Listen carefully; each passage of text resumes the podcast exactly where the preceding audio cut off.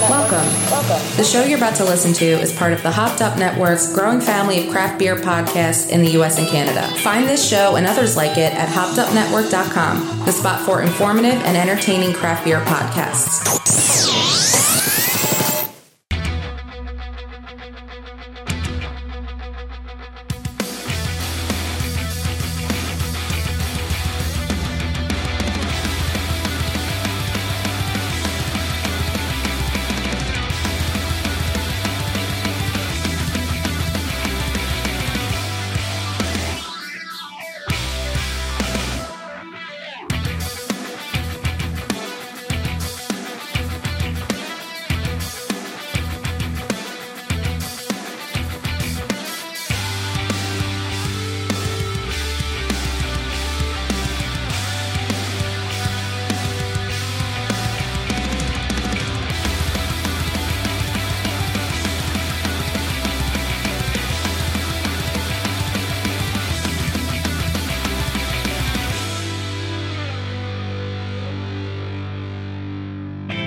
Guys give me if I kill that bird? Barbara, that's a bald eagle. Get away, Baldy! Yeah! Oh boy, oh boy, oh boy. Everything's a little loud to me today, but this is the Wort with Mike, Pete, and Steve. GubsRadio.com. Thanks everyone for joining us this evening. Tonight we have a special show for you. We have Gabe from Oyster Bay Brewing Company right here in freaking Oyster Bay. Whoop. Well, he, you can't hear him yet, but there you go. So thanks a lot for everyone for joining us. Uh, really appreciate you guys stopping by and saying hello. And I'm going to turn down the music just a little more so I can be heard. Uh, we're going to kick it off right away with our sponsors this evening. Stephen, take it away for me, please. All right. Uh, one of our main sponsors is Rosie's Draft Solutions. Uh, Rosie's Draft Solutions is a Long Island family owned business that provides professional draft beer system services, line cleanings and maintenance, draft beer line system installs, event dispensing solutions, and much more. Uh, they are very passionate about uh, craft beer and making sure it has the same quality as when it left the brewery, which we all know means one thing got to keep those lines really clean. Rosie's uh, services bars, restaurants, halls, events, and all other beverage establishments, including home kegerator system installs and maintenance.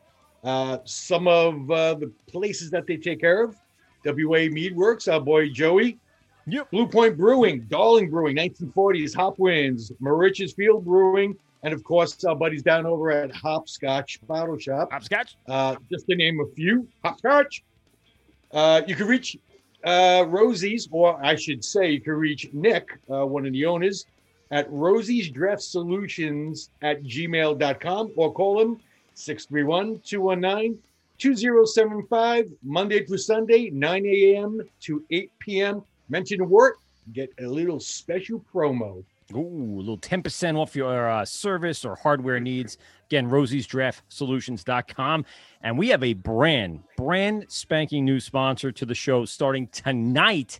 Super excited for this. We had our doubts, but wow, we are already blown away by the quality of what was brought to us. Peter, I want you to tell the audience what we are now being sponsored by. Jesus Christ. beer maker. Uh, beer maker, the countertop uh, brewing system lets you brew uh, about a gallon of your own beer right in your kitchen. Uh, I was really hooked by the fact that uh, all the internals are dishwasher safe, uh, which means I'm too domesticated. Uh, but brew your own beer on your counter. They'll ship you uh, ingredients uh, with your your specialty grains.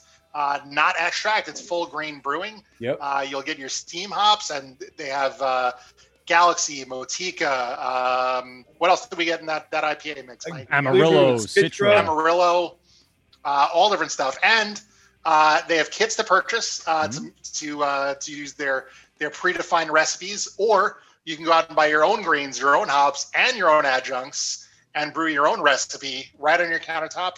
Uh, you want to make a copycat? You want to bring back yada yada yada?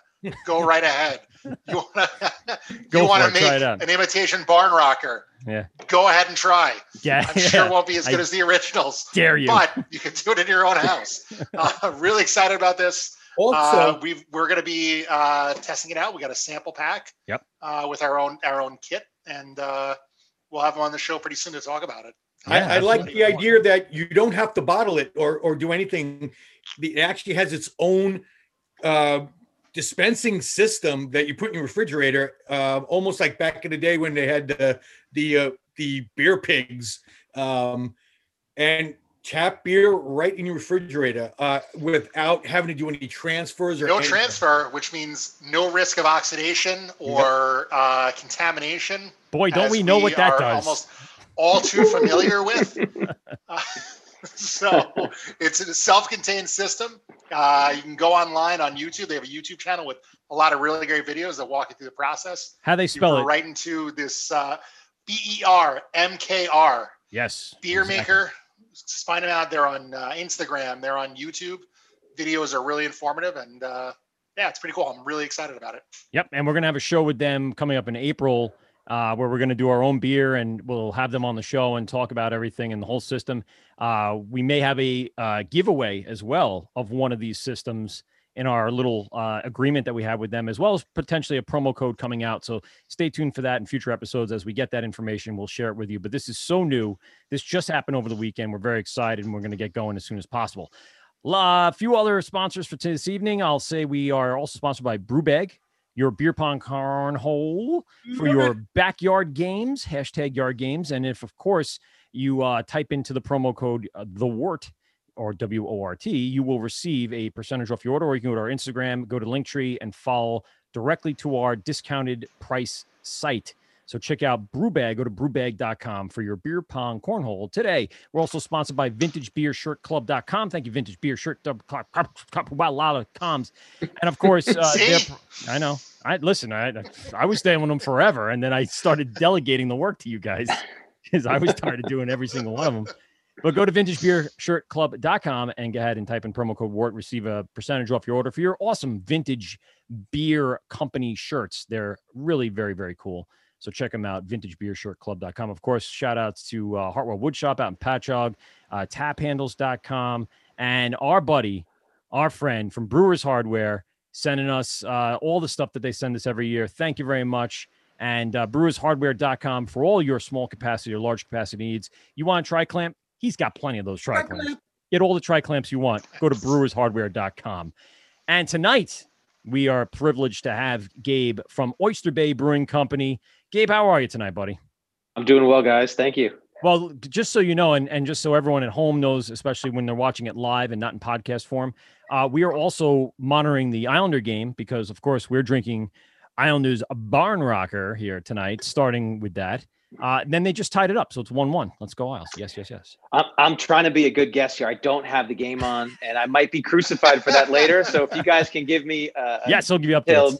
Detailed update, I'd I appreciate could give you the play-by-play. Yeah, No, please. I, I was never trained to do play by play. I was always trained to do like analytic work afterwards. I did Hofstra radio. So I did some of the um not we didn't have the Islanders contract back then, but we did the local, you know, college collegiate games and stuff like that. And I would give like the the one minute update of the weekend kind of thing. And it was really quick. Hey, we're going to do Hofstra 87 point. So um you know, I, I'm good at doing that part, but to doing play by play, no, it's too much, too fast. What's his name? Chris Carlin's got a, a voice that just is amazing. it really gets you excited. oh, dude, I mean, like I'm in my car going, yes, yes. He it does a great job. But I would just want to know the- between between you guys, who's the color commentary? Oh, uh, I'm gonna have to go with Pete. Probably. Pete's got the the colorful mouth. All right, good. Yeah. I'm not touching that. I am not touching. no, no, no.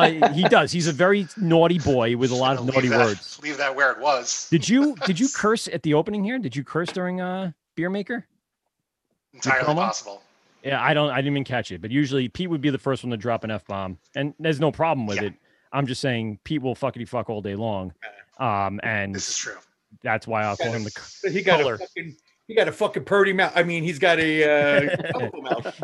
A very colorful mouth he does. Just to give some insight into the Cavano household, uh, Evelyn, our uh, adorable little five-year-old girl, uh, recently asked uh, my wife if "shit" was a bad word Oh. because she hears the word "shit" so often. she had to seek confirmation Yeah. whether or not it was a bad word. Well, it happens when when shit goes down. You're gonna have to say the word shit. I would I would uh, I would qualify Steve uh, as our technical advisor. So when it comes to you know real brewing, uh, let's say What- terminology and What did you style. call me? The Tony Romo of uh Yeah, I the- did, I did. And yo, Tony Romo's still color commentary. Now I'm thinking about it. Like he's the color commentary to Monday Night Football on what is it? Uh, is it on Channel Four usually or whatever it is? Whatever contract he has with whatever network. But yeah, I because you were going through something the other week, and we were very impressed. We're like, wow, that was really well put together sentences using good language, great terminology. It was amazing. And I call myself the air traffic controller. That's I I throw the questions out and let it simmer, and then when I feel like it's time to move on, we I'm throwing out the next question ready to go. So I'm just telling where the things planes to land. Yeah, keep keep. 'em I'm going to interrupt that traffic control period for a Ah, second. you So I, uh, right after doing that uh, promo, I signed up for an account for Beer Maker. Yeah. Uh, downloaded business. the App Store. There's way more available uh, through the app than on their website. So Okay. ton of different specialty grains you can buy if you want to do make your own recipe. Um, hops, shit ton of different ye- yeasts available. I'm just, uh, I'm sorry, Excited. I'm nerding out of here. It's Well, there pretty you go. Go to the app then. Go to the Beer Maker app, Go to the Beer Maker app, Android or I, iPhone. Android or iOS. Mhm. 100 grams of Munich malt, a dollar. Well, how much Munich? 200 grams, two dollars. Well, we got to look at you know what the actual Dave, percentages Dave, that go you into guys it. start getting your shit from these guys. I know it sounds like a great deal. If you're not buying by the gram, Maybe by I the I mean, you're doing way too much drugs. if Gotta you're be not good buying shit. by the gram. Gabe, thanks a lot for coming on. Uh, we had a great time with you up at the brewery this past weekend. Appreciate the hospitality. Uh, we you actually took our uh, our new promo shot, so I appreciate that. I had to do a little photoshopping, which ended up working out fine. Yeah. and Yeah. no, but that was fine because the the lighting uh, it looked cool though. Like it looks like uh, a music video. You know how they have like those glowing lights behind, but then there was a couple of out of focus points. So I was just trying Yeah. to, and it's hard with with portrait mode on a phone to get them all, especially the depth that we were at. But I did a little finagling, and I think it came out pretty good. Uh, my wife said that uh, Pete looks fine, Steven looks good, and then you look like an idiot. And I said thanks. so I mean, I photoshopped the best picture I had out of all those into my face on that one picture because the two of you I would have great. gotten the same Yeah, probably. the same feedback. Yeah, Mike and Steve look fine. What the fuck's the matter? with Why aren't you smiling? That would have been the feedback I got. No, we all. None Why do you look like a murderer? Why you look like you're the family later?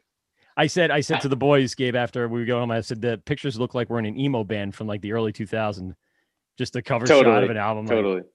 It reminded me of that South Park episode when they do the, uh, Oh, the Yep. yep. And like, no, you have to do the album cover. It looks like you're staring off into the distance. it Well, Steve has that like deadpan look, just like you know, don't mess with me. You know, it's good. It was great. Uh, we had a fun time. Uh, saw a lot. Uh, got all that information. We're going to try to bring that out today. Uh, we're going to obviously just start at the very beginning. Uh, you and your partner Ryan uh, went through a very arduous process to where you are today. Why don't you bring everyone back to where this all started? Give us the little journey through to about around where we're at now. Sure. Uh, so we started the brewery back uh, late 2012. Um, you know, Ryan, really, uh, you know, best friend of mine, always wanted to do a business together, and we started homebrewing separately. Uh, you know, at each other's houses, and then and then as most brewers started getting together and doing it together for an excuse to drink and hang out and Of of course. course make beer, right? That's what we're going to be doing Um, with the beer maker. I'll tell you that. Oh. Oh, we have to go make And- beer. Uh, why are you leaving with a case? Don't worry about it. We're going to make a case, but we're going to replace that case with this case.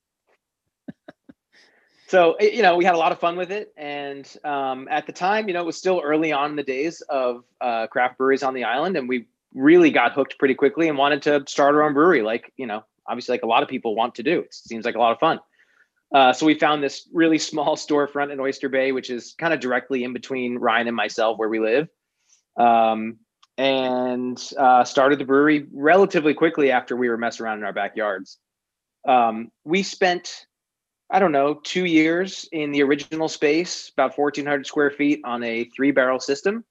Huh, okay. Um, you know, making some pretty basic, uh, you know, we did an amber, an IPA, a wheat, some pretty basic beers at the time.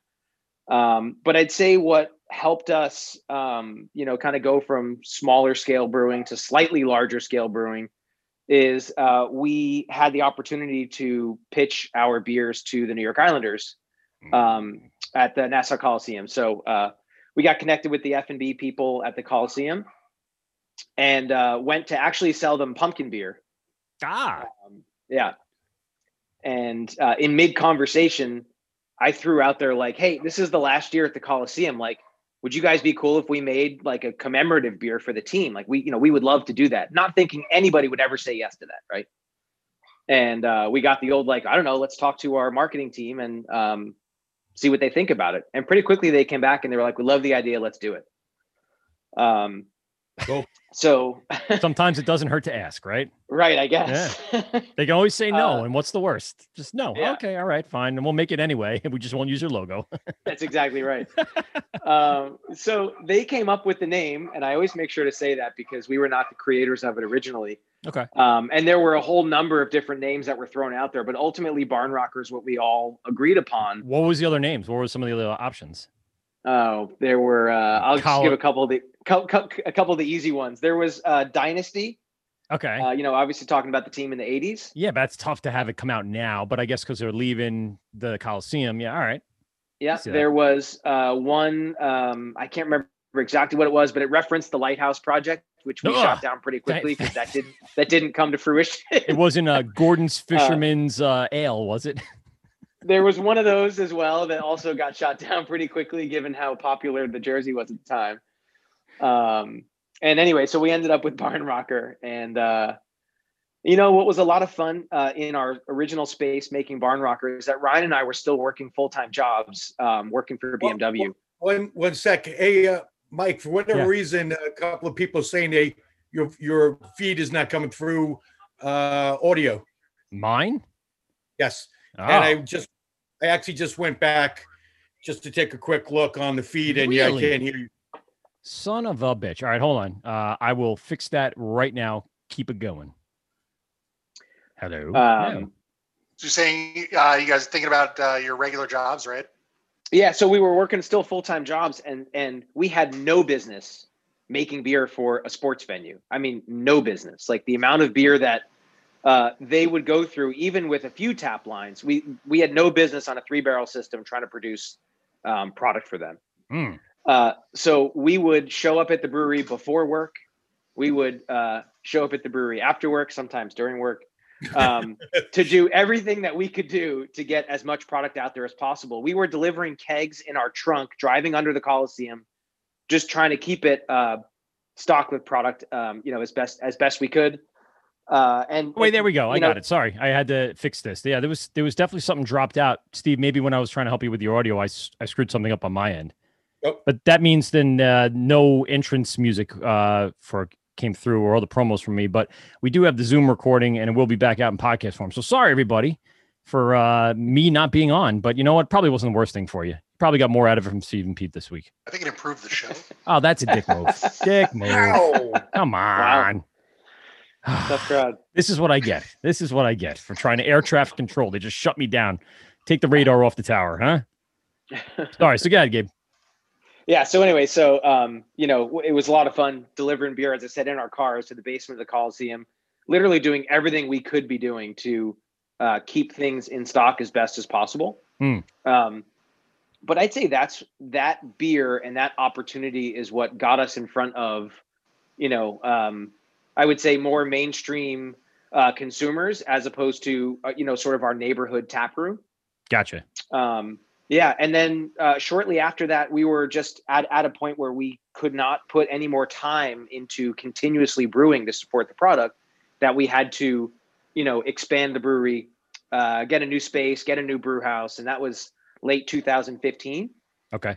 Um, and you know, we've been in our, you know, as I call it, our new space for the last five, going on six years. Um, uh, it's been it's been a wild, fun, um, crazy ride to say the least. Yeah. I mean, yeah, you've done so much since you moved out of that space. The new space was something of a, uh, a much, obviously, much larger in capacity, much larger in square footage. Um, did any of those uh, three barrel uh, systems come over with you as like pilot barrels? What were you doing with those? Did you get rid of those? Just buy all brand new equipment? What what was that transfer like? Yeah, I mean, we bought all new, all brand new equipment. Um, I wish, looking back, we had kept it. Um, we didn't have the foresight, I guess, to uh, think that we would need it or want it. Uh, but we wound up selling it to a brewery that was starting up in North Carolina. Oh, Uh, cool. They were doing, you know, a brewery uh, wedding venue of some kind, and, and it was going to be on a farm, and that fit their business model. And so they pick, came came in a pickup truck or a box truck, whatever it was, and threw it, you know, threw it in there as a box truck actually, uh, threw it in there and and and took it. So um, yeah, oh, yeah. poor system. Has a better home though. It's like uh, it adopting a puppy. The greener pastures, literally. Now, at, Yeah. at any point, did you guys, uh, and I wasn't sure if you guys were doing it or not, did you guys uh, contract any of the Barn Rocker out? Because, I mean, you guys, everybody, and it's funny, all I have so many Islander fans, and they that's what they drank when they were going to the friggin' game. They were drinking Barn Rocker, man. we uh, we did not contract any of it. Um, you know, I'll say unfortunately, a lot of other beer that we made or wanted to make suffered. So we just wound up making less styles. And there were plenty of times that in the tap room we'd have two or three beers on tap because, you know, Mm. um, most of the production was for. That's right. We always had a Barn Rocker. Uh, so no, we we did not contract it, and we don't contract it today. Cool. Yeah. That's good. All, all in house. But you do contract for other people along the way. What are some of the the names out there that you guys have uh, worked with to get help them out and get them going for the larger capacity uh, outputs? Um, I'm proud to say that we made a couple beers for uh, Dan and the crew at Long Beach while they Yep. were getting, uh, you know, set up and and started. Um, we uh, did a batch or two. I don't know exactly how many for Bellport uh, while while Brian was getting started. Um, we've done a couple for Old Tappan and Bayville. Oh yeah. Um, ah, um, I'm trying to think uh, who else we've done. I mean, those are the ones that certainly, you know, right at the top of my head, I can rattle off. Um, Yeah. It's not, you know, part of our business plan, but uh, you know, when we have, you know, capacity or free space, we're happy to do it. The tanks are there, you know. right. Yeah. I mean, it's one of those, you have enough capacity that you could, you know, lend one out for a, a rotation or two. Yeah, definitely. So what's the uh and this is usually Steve's question because uh you know, Steve's the trucker. What you hauling? What are you guys working with now? What's the current setup at the brewery? Uh, it is a 15 barrel brew house. Um, and we've got, uh, let's Oh see, yeah. By the way, Gabe, uh, what type of uh, you know system do you have? What's oh wait, yeah, oh, wait, wait, wait. never Yeah. mind, never mind, never mind. Uh, you really want me to show you under the hood, huh? Wow. yeah. Um, yeah it's a it's it, anyway it's 15 barrel brew house um we it's uh, we've got three uh let me just make sure three 30 barrel fermenters four 15s uh and then uh, a little shorter on the on the bright side just two 15 barrel brights and a 30 barrel bright um Okay. we do all our packaging in house so we got a wild goose forehead you know 250 canning line that we've had for i don't know five years or so four years um yeah that's what we're working with Cool. yeah Um Yeah, so- it's it, it's a little tight in there. yeah, I was gonna say, yeah. Uh, when you first got in, you're like, man, that's so much space. and now, Yeah. oh shit. We uh we added those two 30 barrel tanks on the end uh I, I don't know last year or maybe maybe 18 months ago. Uh so we wound up pushing out into the tasting room a little further from the production side. And then um I'm sure like a lot of businesses have had to pivot, you know, during COVID, a lot of our business is canned and to go now and so the tasting room has really become our storage facility for uh for empty cans and Yeah. grain and empty kegs and you know everything else. I mean, you only took up the space where the shuffleboard was, and and the, That's right. the, the immediate hallway from front door to bathroom. So other than that, people can still come. in. Plenty of tables available. Trust me. So we were in there Yeah. on Sunday, and you had a really good crowd. You had a, a bunch of tables outside. You have some tables out back, and then you have I think what nine or ten four tops or a little more. Maybe there's a six top in there in the the Yep. uh, tasting room. Then you can do both ends of the bar too, because they're kind of away from each other. And you guys Yeah. uh, was hard to find a seat right away, which is nice. It's good to see. So you were saying, you know, during COVID times, things have been pivoting, but how how has that worked with the tasting room? Have you seen more people coming in, uh, or have you seen a lot more to go can sales? What's been the the model that's worked for you? Yeah, I mean, um, to go sales and can sales definitely accelerated over the last year or so. Um, So we began offering local home delivery as New York State allowed us to do that. So, Nice. um, you know, drive around delivering beer to people's houses. Um, uh, obviously, the distributors are taking are taking canned product, and people are ordering on our website and coming in for curbside pickup or pickup at the bar. Um, tasting room is operating at fifty percent capacity, so uh, you know we do as much as we can to drive as much traffic there, but we also realize that pretty quickly that fills up, and that's Yeah. why we've you know spilled out in the front sidewalk in the back. And luckily, we've the town's been great about allowing us to have that seating out there. And we, we were talking a lot Yeah. about the town while we were up there. Um, you know, I've been coming up there for years now, uh, even a little bit before you guys were established in there. And there was some uh, great places to go, very nice places to eat, uh, great walking town in the spring, summer, and fall. Uh, Oyster Fest, of course, everyone on Long Island knows that. Um, you know, obviously, I would say the benefit of starting the brewery in Oyster Bay and you living in Oyster Bay, it all just makes sense. But Was there anything outside of that that would kind of make it just the right fit? Uh, obviously, the town cooperating, um, but how is like the things like um, the the business end of uh, that? Is it a, a matter? Is it a high tax bracket? I would imagine Oyster Bay is you know high in taxes, uh, sewers, water supply, all that stuff. What what hurdles did you have to go through? Yeah, um, you know, ho- hopefully the town's not listening on this one. Uh, I did tag the Oyster Bay Chamber of Commerce. you know, um, you know, I think for us, again, when we started, it was somewhat, um, you know, new and novel, and so I don't think as many as restrictions um, as there are now were around, uh, you know, sewers and all the and you know all the things that a lot of the breweries have to go up against today. They were still, I think, defining a lot of the things that you had to Yeah, had to it, do. it was early on. so yeah. you know it's gotten more difficult over the years with submitting water reports and waste reports and stuff like that but i think because we were able to get in early enough it's been easier than if we were starting it today. Right. um the, the town's been very supportive with you know when we have uh, you know building plans to put through or things that we need to do. Um i just think we've been we've been good neighbors and they've been good neighbors and we're cognizant to you know support uh, initiatives from the town and and I feel like they help us when we ask them. And so it's a good I think it's a good working relationship. Yeah, I and it- remember when uh, I remember when you guys first got into the new place, and uh, I, I I probably stopped in. I mean, you guys were just trying to get everything together, and uh, I remember you had to move the tanks at at the beginning because Oh God. because the footing Oh wasn't man. I strong forgot enough about that. for the weight, and you were like, "Are you fucking kidding me?" Wait, do you have a basement or are you on a slab? We do. No, we have a we have a full basement. Ugh. this was this, the oh, God, I can't believe I forgot to mention that. That was um I, re- Really I remember because I was just like, "What?" that was a really special day. Uh, special in quotes. That was a really special day.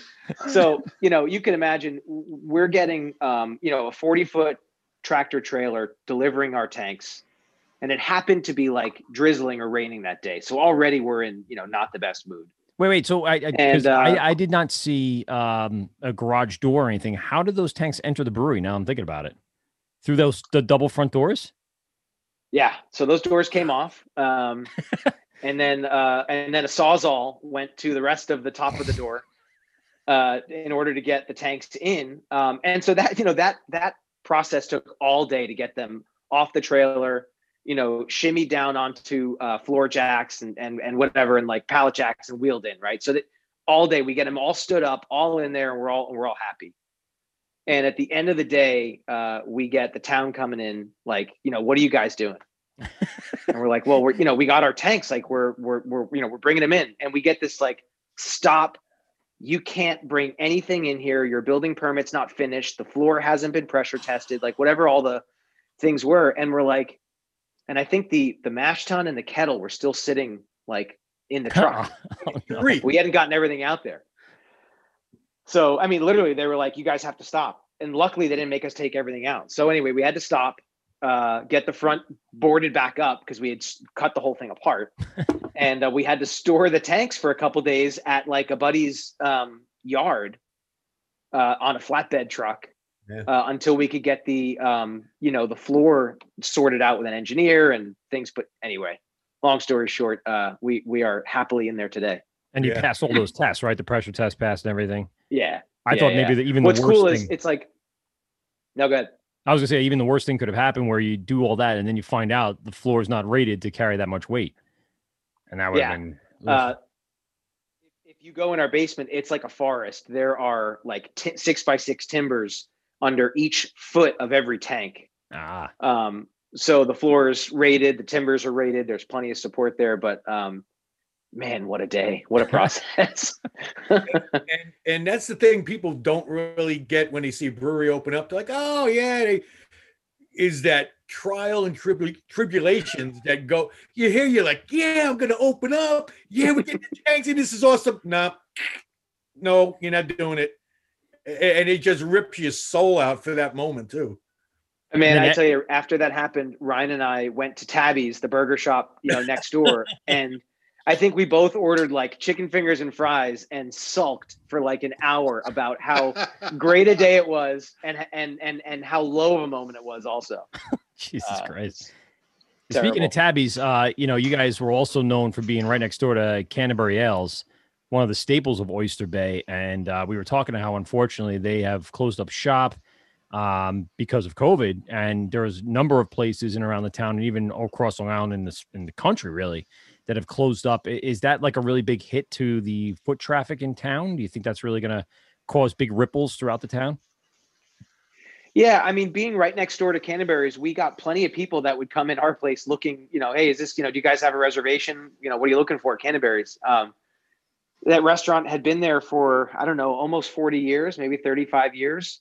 Uh, and it was a destination, as you said. So, Yeah. um, you know, I hope it doesn't uh, affect traffic. Uh, you know, we won't know because, you know, they closed during COVID. Um, somebody did buy, uh, um, you know, Canterbury's, and they're going to reopen uh, as what I'm not sure. Yeah. Um, but it was it was sad to lose them. They were a great neighbor, uh, great beer selection, great spirit selection, good food. I mean, they had so many Long Island breweries on tap there, and there was always so much good beer. It was just nice to have them next door. And we, we certainly played off each other, which which was nice. Yeah, I'd imagine just uh, having a brewery next door. If you're waiting for a table, they scoot into the brewery and have a few pints and Totally. head over to the and vice versa. You have a nice meal and then Yeah. go next door and enjoy the rest of the night. Yeah, yeah, it was great. I, I'm sure you're going to see more restaurants pop up when things start getting better. People are going to want to go out. The influx of necessity to leave the house and eat and enjoy the things we've been deprived of for almost a year now. Uh, that I think is going to explode the industry back, hopefully to close to normal. But I, I- think that the town of Oyster Bay itself will probably not have that much difficulty kind of rebounding just because you have a well established, you know, corner of the area uh nice you know we were talking about the waterfront love the waterfront um oyster fest is a huge thing so people get up see the town and go oh we got to come back here when it's not oyster fest enjoy walking around. You know it's just good advertisement for the town itself. Um and we were also talking about the the uh the car show that happens on main street. Um when did do you remember when that kind of started and and how that has played into you know the popularity of the brewery?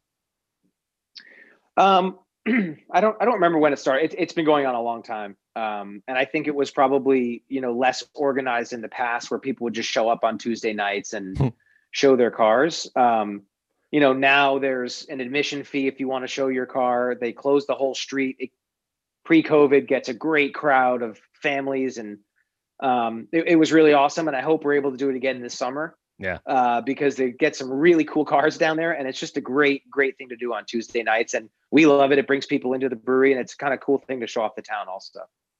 yeah it's one of those things where you, you see you know in the paper in the newspaper or you'll see it on uh, social media it going on and you instantly are seeing the cars that are there you're seeing the fun people having and again a great little destination place for long islanders it's one of those again another staple of long island to go up to the oyster bay car show so i'd imagine once that kind of returns along with the rest of the town things will start to kind of rebound and get a little better Yeah, we hope so. uh, Gabe, I, I want to uh, kind of transition over to you know the what's going on right now. I know we talked a little bit about Barn Rocker and the stuff that's happening uh, with the Islanders. I know we spoke uh, at the brewery the other day about what's going to happen moving forward when the Islanders finally get into Bel- Belmont. Uh, I passed it uh, Thursday, Thursday or Friday. and went, wow, it's really coming together. Like it's getting close to being done, at least on the Yeah. exterior. It's getting exciting because I'm really interested to see what it's going to turn out to be. But what I'm was really hoping is that Barn Rocker will still become a part of that uh, venue. Have you guys spoken to anybody about that and how it's going to make the transition from the Coliseum over to Belmont? Uh, we have. I mean, um, we we've been discussing that with uh, with the team for I'd say the last year or so. Wow. Uh, you know, ultimately what that might look like, and I think you know for us, there's you know there's two different um, partnerships. There's there's obviously like with the can and the you know in the uh, you know on your desk there. Um, your desk, kind of your your bar, your counter, bar. whatever. I have a tap, Gabe. I have a tap, and I have another portable tap. Take a tap with you. Um, you know one, one of one of the things is is our ability to use their intellectual property the logo you know and all and and and and, and all the marks. Um, and so that's uh, you know up for discussion. Um, and then the other part is the ability to have our product poured in the venue which um, that happens more between us and manhattan beer who's our distributor. Okay. um, you, you know manhattan represents a bunch of big brands. Um, uh, and so they get allotted X amount of tap lines in the arena and X amount of shelf space in the fridges and all other things. And, um, you know, they'll carve something out for us. Uh, whether or not that's small or big remains to be seen. Uh, but my shameless plug here is the more barn rocker that we all can drink over the next few months gets us more shelf space and tap lines at the uh, at the new arena. There you go. Now you're talking. and that's the thing. Yeah. Like I, I was I was telling you, you know, one of my traditions for going to an Islanders game was to have some barn rocker at the Coliseum, seek out the couple of little carts that had it. And that was my place. Even if it was, you know, 10 sections away, I'm walking around and getting two barn rockers and going right back to my seat, ready to go. I'd pregame in the parking lot, I'd post game in the parking lot. But in between, it was always barn rocker. I always associate the flavor and the taste and the the essence of it with the Coliseum and being there. Even after they redid it, you still had taps there. Like even when the Islanders weren't Yeah. playing there, um, I went for a, a, a the beer fest. Actually, I went to a beer fest one year, and on the way out, they gave us tickets to a boxing match. I guess it was a Showtime boxing match, and the six of us literally walked right up the stairs and right back into the Coliseum.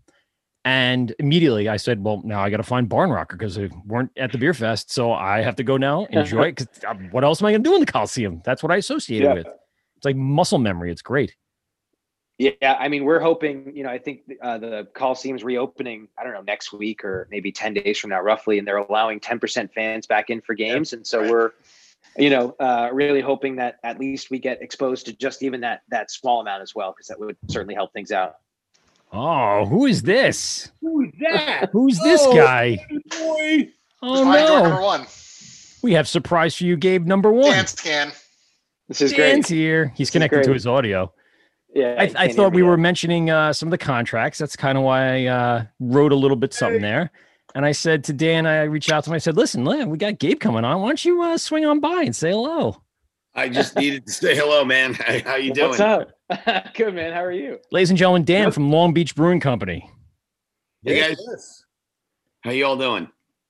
Good. we're How you drinking holding up? You yeah? How you holding up? Barely. Yeah. Well, if you go back to our, uh, did you end our season last? Yeah, season three. I think you were the last show of the season last year. Might have been. Maybe. I can't remember. I I drank a lot that night. Yes. I think we promised things that I still will As probably stand by. But uh, if you ever need, uh, you know, a hand uh, picketing a town hall down in Oceanside, uh, oh, oh, here it comes, creeping in. If you ever need anything, you let us know. We'll bring I know, guys, and I, we appreciate you guys tremendously, man. a megaphone, and we'll bring Pete and Steve, and they don't need a megaphone. And then uh, we'll we'll make sure they know. Leave Long Beach Brewing Loud, Company foul alone. language. colorful. It's colorful language, Peter. Colorful. Colorful. Uh, Dan, tell us a little man, bit what's about going the. on? I was gonna say, tell us a little bit about the experience you had with Gabe and and brewing contract brewing up at Oyster Bay. Well, it, ah, man, those guys were great to us, man. They, uh, if it wasn't for them, we never would have gotten our first beer out into the market. Um, you know, basically, it was through um, Instagram, if you will. We got contacted by the guys. They offered to help us out, and we were like, awesome. Like, yeah. And it just, it got us started, man. We sold our first beer April 17th, 2018, because of those guys. There you go. Which one did you brew? We did Ghost Wave at their place. You did? It was the first Nice. time we were- And that first iteration was really good. And you guys have really done a great job on little tweaks here and there with your system. And you. I mean, if anyone hasn't tried Ghostwave from Long Beach, get to your local distributor if you don't live too close and find Ghostwave and demand it to be on the shelves because it is extremely good. And if there's something I really like about IPAs, That's- it's that maltiness that you provide on that ghost wave. We love that part of it. Thank you very much. Yeah, we just canned up a fresh run the other day. It's Nice. uh it's got another new little tweak in it and it's probably the best version we've put out yet. I'm really proud of it. Awesome. Excited. And uh again, if it wasn't for Oyster Bay Brewing Company, man, we're you guys really, really, really set the bar for us and uh showed us, you know, what to do and we followed what you guys did, man, and taught us. And we appreciate it. So Guys, Yeah, you're- man, anytime. Opened a lot of doors for us, and we appreciate you for that. Anytime, Dan. So when are you when are you doing the uh next beer for the Islanders, or are you doing it for the Mets? I mean, you're following in their footsteps. You gotta do something. Knicks, Maybe the Nets, Jets? somebody. You gotta. Oh, don't do the listen. Jets. Jets are worse than the Mets. You'll never sell any beer. Because nobody goes to the stadium. You could have it, a, would uh, just be a brown. It would just be a brown bag. Oh boy. And I got Pedro over here. He's giving me the eyes already. He's already saying, "What are you guys talking about here? I'm the best." Uh, I got Scott from Long Island saying, "What's up?" He loves him some Ghost Wave, so he says Ghost Wave is the balls. Uh, actually, Thank a- you. Drive over to some guy's beer and soda, Sunrise Yeah. Highway in Lindenhurst. Actually, Always has um, Long Beach in stock. yeah, sure does. Scott from Long Island. Yeah. Yeah, Scotty has actually moved on from Long Island. Oh, Um, he has a new, uh, I believe it's a sales uh, manager's job with Sysco Food Oh. Company. Oh, interesting. look at him. Big change, big change from my boy Scotty. Uh, How come we didn't know? How? When the hell did this happen? Yeah, Scott, you're listening in, bro? I wish you nothing but the best of luck. Uh, Cheers. You've Yeah, been a great guy in uh, you know the beer industry. I, I think you're going to do great things in the food industry now. So He said, "Thank you luck. very much." He's giving a little thumbs up emojis all over the place. Cheers to you, buddy. He'll be back. He can't stay away for that long. He'll be back. He'll be back. Little hiatus. Yeah, he'll be selling uh, ingredients for beer maker soon enough. Ah, there you he can collect all the hops from everywhere. Don't you know who I am? I'm Scott from Sysco. Now give me your Citra. Dude from Sysco. Now give me all your Amarillo. Um, Dan, you guys, like I said, had a, a, a great run with them. You guys have uh, tuned in your system now. What's on the horizon, really quick, in the last few months that we've spoken last? Um, we've been working a lot with uh, Iron Horse Beverages. Okay. Um, Okay. they're they're doing a lot of distribution for us right now. Um, unfortunately, I we, I can no longer just you know, well, we as a company can't no no longer just keep doing it on our own with all the hats that we're wearing right now. You know, we're all still working two jobs. Yeah, and I go Um, back to what Gabe was saying before. Everyone was is working full time, um, and on top of it, becoming like a full time brewer. And we were having this discussion this past weekend how tough that is with family and free time and everything balancing act. It's tough, man. You know, there's a lot of work in a brew house. I've learned that real quick. you know, there's always something to clean. Always. or always something breaking. Yeah. Oh, Shush. Shush. Actually, just had to fix a glycol leak today. Oh, do you have to weld it up, or was is it a there tri puddle of clamp? Glycol on the floor. I have no idea. Pressure So we had to fix that. It's always something. Nothing. It's all clamps. Just just buy a bunch of clamps. Get a for Prez. yeah. You got to get a part cart or cart part. Part cart. I had it right. Part cart. And then uh, you know get all your tri clamps. Um, Scott, what is? I'm sorry, Scott. Uh, Dan, what is your? Because I just saw him again. What is your uh, favorite brew from uh, from Oyster Bay? What's your go-to? But you're really Captain- putting them on the spot. Captain I Kid's am. been my Captain Kidd. Mm, That was a good- they didn't have that on tap I was up there. man. yeah, that was a good one. I think I think right before Ivan left was like my, you know, was really. We had just done our last brew at you guys, and I Ivan had just I think was just about to move on, and they had just canned up a fresh run of it, and I remember just it being so freaking good, and I really like that beer a lot. That's- Gabe, anything on the schedule for Captain Kidd to come back? Uh, well, um, I mean, we may have to add it to the schedule now that Dan's Well, now. highly of it. I just I, I I really thought that was just a fantastically crafted IPA. I'm not an IPA drinker. I mean, not that I'm not. I just never really enjoyed your, them. you're uh, more of a Belgian and German style. I like more German Yeah, right? style. I'm more of lager. I like lagers. You know, Okay, yeah. These crisp beers. That's what I enjoy drinking mostly, and that's been my biggest challenge as a as the brewer for the company is like, you know, honing in on making our IPAs more, um, I guess, appealing to IPA-ish. the IPA-ish clientele, if you will. Or more beer like. Uh, More Right. beer like. I don't, I don't know. You know, so you know, Have you tried lactose? he no, not at all, ever. How about OJ? Have you ever tried straight up orange Yeah. juice? Just straight up orange juice. Yeah, well, you know, I we just I did my first canning run. I said we well, we did our first canning run of three IPAs in a row, and it was just Jeez. like, wow, we just put three IPAs out on the same day. That was really. I guess He's shaking his head like, yeah, yeah, that's that's norm. That's what's gonna happen. Yeah, for everyone else, it's normal, but for me, it's never been normal. So I'm just like, okay, doing a lot of IPAs right now. Yeah. Uh, when you bringing the uh, Schwarzbier back? Um, Yeah. not for a while, Mm, not not for a while, but we, you know, we still have a little inventory left of it, so All right. it's still going to be out there for a little while. Shipwrecked black. yes. So Yeah. good. I Damn think we only beer. canned that up about um, uh, about a month and a half ago, so they're still. Oh, so you still got some There freshies go. out there. Nice. yeah, oh yeah, they're definitely and they're lagers, so they'll stay nice. They'll stick around for a bit. Yep. Yeah, Sweet. that beer just gets nicer and nicer and nicer if it's kept cold. what's very interesting we've noticed you know uh, from talking a bunch of different breweries and and uh, just the other day i i had to get out of the house and and i went on my first like going out to breweries which i haven't done since i closed my own brewery and uh i black lagers man i've seen dark lagers and black lagers like four or five times now from breweries around the island and i lo- love it i love know. that I remember when we said we were putting ours out, everybody was like, "Don't do it, man! Don't do it! You're not going to sell any. You're not going to sell any." And I Didn't was we like, all bring? don't care. I want it. I'm I'm Yeah. brewing it." Didn't each one of us bring a different black lager, dark lager, or Yes. black lager? Back from where we were. So Steve traveled around Long Island. I went up to upstate New York, and Pete went to Vermont over the uh, February break, and we all came back right before we walked into Oyster Bay and did our little exchange from where we were. And I had a crowler of the uh, black lager Schwarzbier from uh, Whitman, who we had on the show last month. And Nice.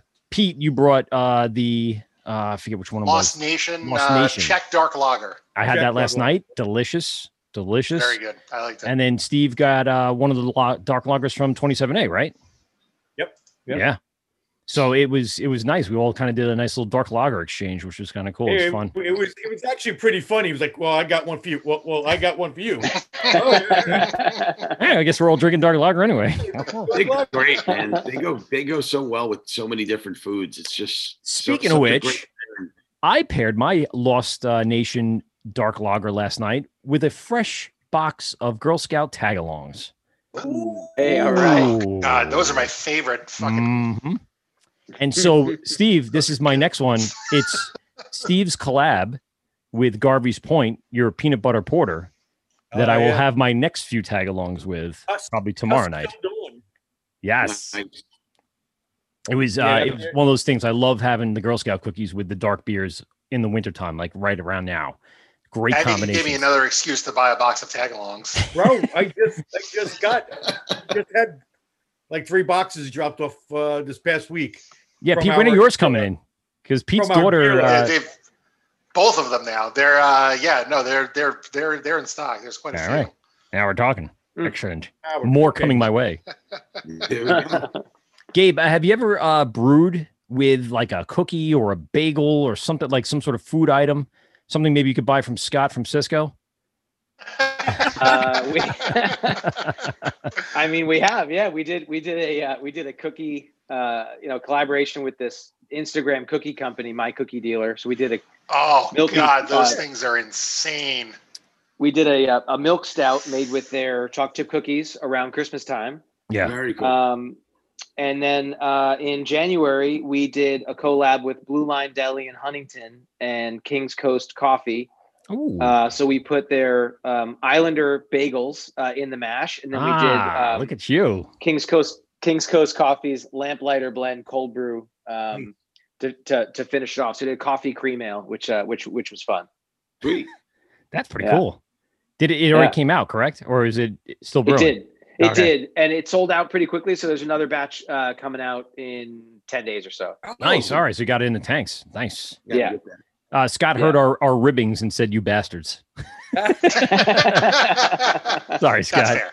That is That's fair. Yeah, we are bastards. He knows that. He knows that well more than anybody.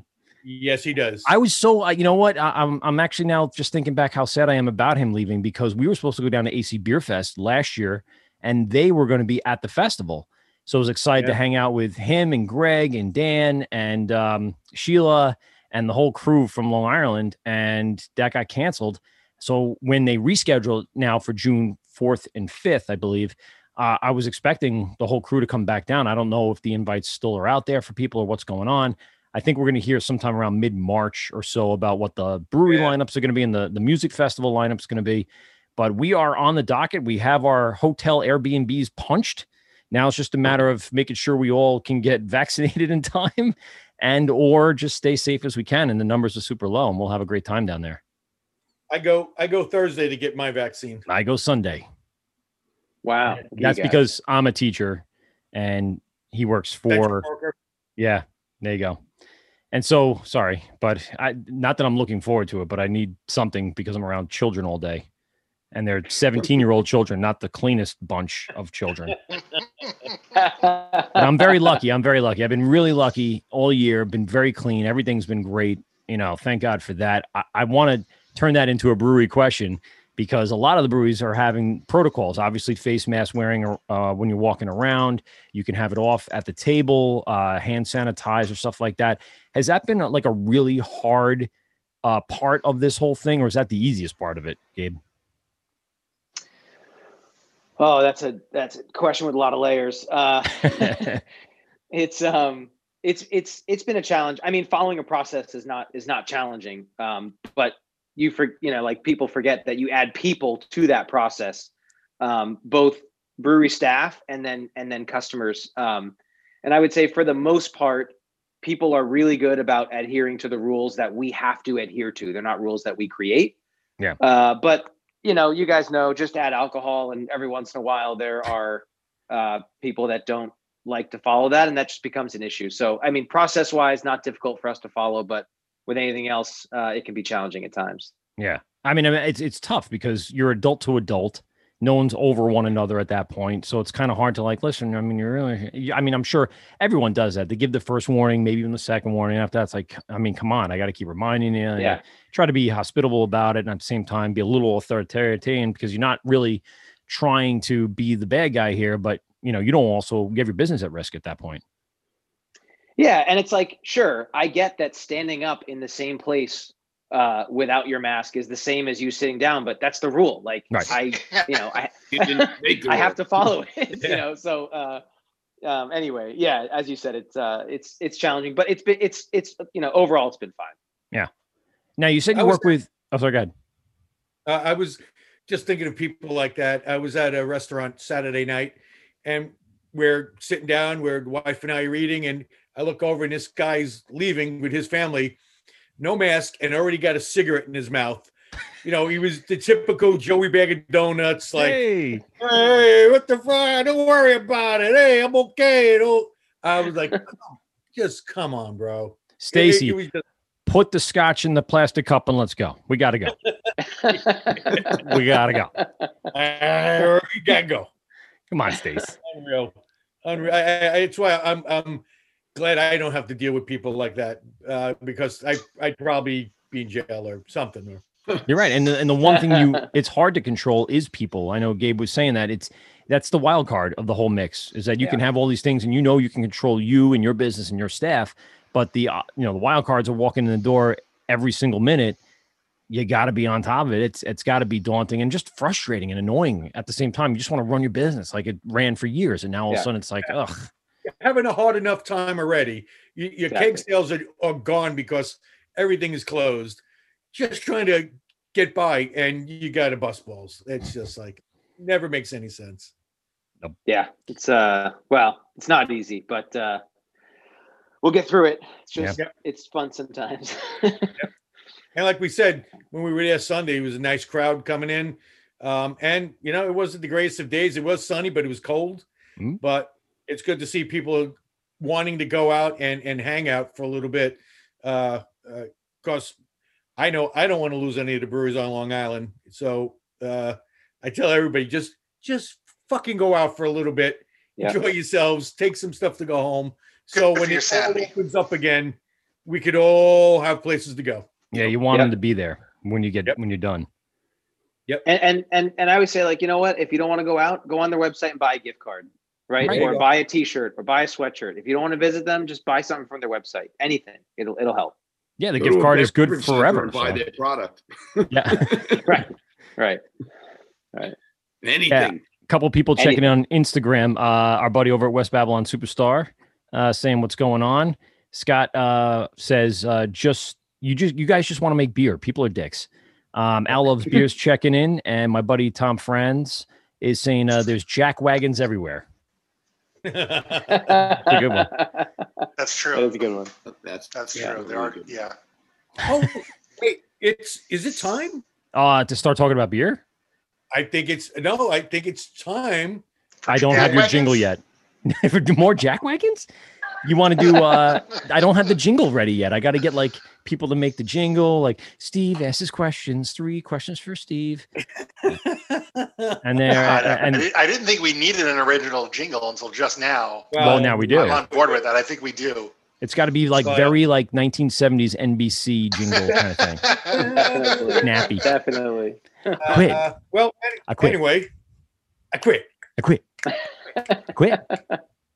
Um, go ahead. You, you're you're on it. Uh, let's ask these questions. And uh, All right, Gabe. can I make a recommendation before you ask them? Sure. Can you do it one at a time? okay. All right, just because I, It does. It does. You know what it is? It's the alcohol. it is. That, yep, You're right. The first question. The other two are blah, blah, blah, blah, blah, blah, blah. because you're already thinking about question one and you didn't quite hear every bit of question two and three and part B. Yeah. Okay. So there's Go. going to be three questions, Gabe. Three But uh, questions if you with one at a time, you can answer them, and then we'll go along. Steve's questions for Gabe. Yeah. Uh, so Gabe, what was that beer back whenever that turned you on to craft beer? What was that one beer that you had? You said, "What? What is? What is something better than Miller and Bud and Coors?" What was that that gateway beer that that got you into craft beer? Oh, you are going to make me give the most cliche answer ever, and I'm so embarrassed to even say it.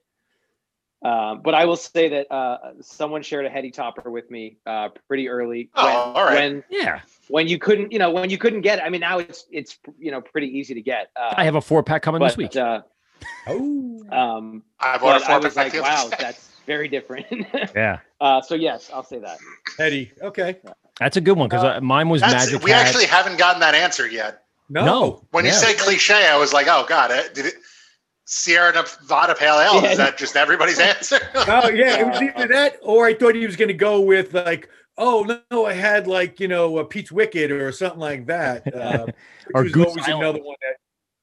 Uh, all right, so uh, what is your go-to style? What is your favorite style to drink if you can? So that's changed because uh, I would say over the last eight years, it's been an IPA. I've I, I've loved IPAs in all different types. I'd say over the last year or so, I have um, begun to stray away from those, and I find myself drinking really clean lagers and pilsners now. Crispy You're boy. Yeah, I think Yeah. that's that's kind of the I don't know evolution of a lot of people. like me getting old. Yeah, it's probably me getting old or whatever it is, but um, I just uh, I, I don't know. I really really enjoy the style a lot more today than I did than I did before. Actually, That was you know what I was excited yesterday that there was a the uh, rice lager on the board yesterday. That was Mhm. Oh, As I said, that, that is as a often as I'd like. immediate. That is what I get at least one of those Yeah. every time I'm up there because you can't find it. It is not everyone's doing a rice lager, so that's a delicious beer. We do. I, you know, I think Yes, I know. I said it as I'm looking at you, going, "Shit, I know he does one." Fuck. I, I, I Look think down. You're, you're appreciating. You know what it takes to make a really good, crisp lager, or, or and how much goes into it, and and you know when you do drink and it's and it's a really well made one, you're like, wow, there's nothing better than this. Is no adjuncts. There's there's no other off. You know, it's just that flavor of that malt. That you know, there's a little bit of hops and that yeast, and that's that's about it. Uh, Totally. My third and final question: uh, What is your go-to beer now, other than any beer that you brew? What is a beer that you look forward to having, other than your own? Uh, so slightly off answer. Um, I, I the last two years have been traveling a lot uh, for work, and I find myself in airports all the time. And the easiest go-to beer that I can have in an airport all the time is Lagunitas. And so, Oh, um, okay. I will say that uh, when I'm sitting at an airport bar uh, and I'm looking at the not that attractive tap tree, that is what I'll go to to have. Not attractive. I like that. Yeah. It's either you know, it's usually either that or it's a Goose Island beer. Because Yeah, I would say Goose. Like the three one six was everywhere. Yeah. it's everywhere you look, there's a, a goose head somewhere, and you know, I was In an airport. excited when Sofie started being available at first, Oh, and now you God, I can pretty much beer. find it anywhere now. It's it's everywhere. It's it used to be very rare, and now it's like, oh, I don't know about that. I got people checking on Instagram really quick. Uh, Tom F- uh, Tom Fran says Optical Illusion 2001. That was his first. Um, Scott saying uh, lagering is a brewery showing off its chops for real. Tough style to make consistently. Kudos to those that can do it well. Yep. So thanks, Scott. Still listening even after we made fun of him by accident or purpose. Appreciate you, Scott. Sweetheart. I'm sorry, I made fun of you accidentally on purpose, Scott, but uh, Maybe soon it'll be the Wort with Mike, Pete, Steve, and Scott. Ooh, someone has a little bit more free time now that he's working for a big There's a old guest spot Sysco. open whenever you want it, Scott. That's Hey, true. Anytime. is we're going to talk about beer, and he's going to be like, "So, you know, slab bacon nowadays." Dude, if he comes on and starts talking about bacon, I'm here for that too. We'll do a whole new podcast with Scott. Yeah. He said he's in. Um, Dan, I we we asked these questions to you. Uh, travel me back. What was the go to you were at right now? What's my go-to? Yeah, right besides Other your than own. our own? Yeah. Not- yeah. Uh, that's hard, man. It just depends on my mood, man. It really does. But uh, it's usually something from Dogfish Head. Okay. Yep. See, You I've been on that kick. I've been on my 60 minute kick. When Had- I like. I, I really like the the the the, the slightly mighty. I think it is. uh, Midas Touch. Oh no, No. slightly Yeah, yeah, yeah. No, I know. It's a newer It's one. Yeah. light IPA, and Yeah. I don't really like IPAs, and that's so good. It's kind of like uh the founders um all day. It's it's right around that area. Yeah. I do It's remember nice. that one. Um yeah, I was drinking 60 minutes, uh drinking a six pack of 60 minutes for football season. So it was like, Yeah. you know, one o'clock to nine o'clock. I would polish off that six pack. And I had there I had a sixty Mondays. minute not too long ago, and I was just like, it's not as hoppy as I remember. And then I'm like, no, I'm just enjoying the hop Yes. flavor a lot more than I used to. yes, that's exactly Yeah. it. it. It you you changed. I don't think that's changed all that much. No, 'cause the once I beer's the get into same. it, I changed exactly. Like, I'm I'm appreciating it a lot more now. Yeah, I mean, just the consistency of what they can do, Yes. and that's something to be said for any brewer that produces these uh, very easily fuck upable beers uh, with just a slight off bit. You know how consistent everything is. Gabe, when you guys are going through your recipes and you're doing this, are, are you thinking with consistency in mind as you're kind of going through the processes from one batch to the next? Yeah, I mean, I, we are pretty deliberate about, you know, if something is going to be a one-off that we're not planning on reproducing versus a beer that we're going to try and uh, distribute. I mean, it has to be scalable. It has to be consistent, right? Like it's it's it's it's tough when you make a beer and there's a product that you can no longer get. Like if you're going to make a widely distributable beer with Galaxy hops, there's so much um, fluctuation in hop price and availability and stuff that you can't have that all of a sudden not you know not not available so it's got to be somewhat repeatable and consistent um, from an ingredient side, and then of course process and all the other stuff that goes with it. So when you went into like the the recipe for Barn Rocker, obviously that's going to be a re- repeat based style or Sure. and brew. Was in the development of that, was it saying, "All right, we got to keep it"? I don't want to say simple, like it's a simple beer, but simple enough that we can repeat this consistently over and over again. Yeah, I mean, I think when we when we first made it, we were just trying to make a simple beer, quite honestly. Uh, you know, an approachable craft beer that was not polarizing or overpowering or whatever it was. And um, there's been many iterations of Barn Rocker. Hmm. Um, we've always tried to, uh, you know, improve it over the years. And I think Ivan last week was talking. I mean, you know, over ten or twelve batches, he made little tweaks to it and uh, you know even tom now has made a couple little tweaks to it so we're always trying to make it as um, you know as perfect for us as possible while still not being um, different where if you had it you were like oh my god this tastes completely different than what this did last week or two weeks ago or a month ago Now, those changes made in ingredients or in process or in both. Um, both, uh, probably. Um, y- y- yeah. So I think for when Ivan was there, it was ingredients. Um, Tom's made slight process changes around temperature and stuff like that. Um, it just depends on the the little things that we're trying to fix, whatever that might be, or alter or change, whatever whatever word you want to use. Yeah. And Uh, it, was it based upon the idea of trying to just be more efficient with it, uh, timing issues, scheduling issues, stuff like that, or was it just a consistent or a conscious effort to make it just taste a little different so it's right where I want it to be? Yeah, I mean, sometimes I'll have a barn rocker and I'll be like, God, there's just, you know, I don't know, this one, there's just like this slight little bite at the end that I don't want, or I don't, you know, like people shouldn't have that, or, or, Mm. you know, whatever it is. And so I use whatever words I can use to describe that to, you know, the guys in the brewery so that they can understand what I'm trying to say Yeah. and translate that to process or ingredient or whatever it might be. You know, That makes sense. Yeah. It's got to be Yeah. hard not to be able to print out something out of your brain going, well, here's exactly what I needed to be fixed. You got to like, you It's know, really use hard. words. Yeah.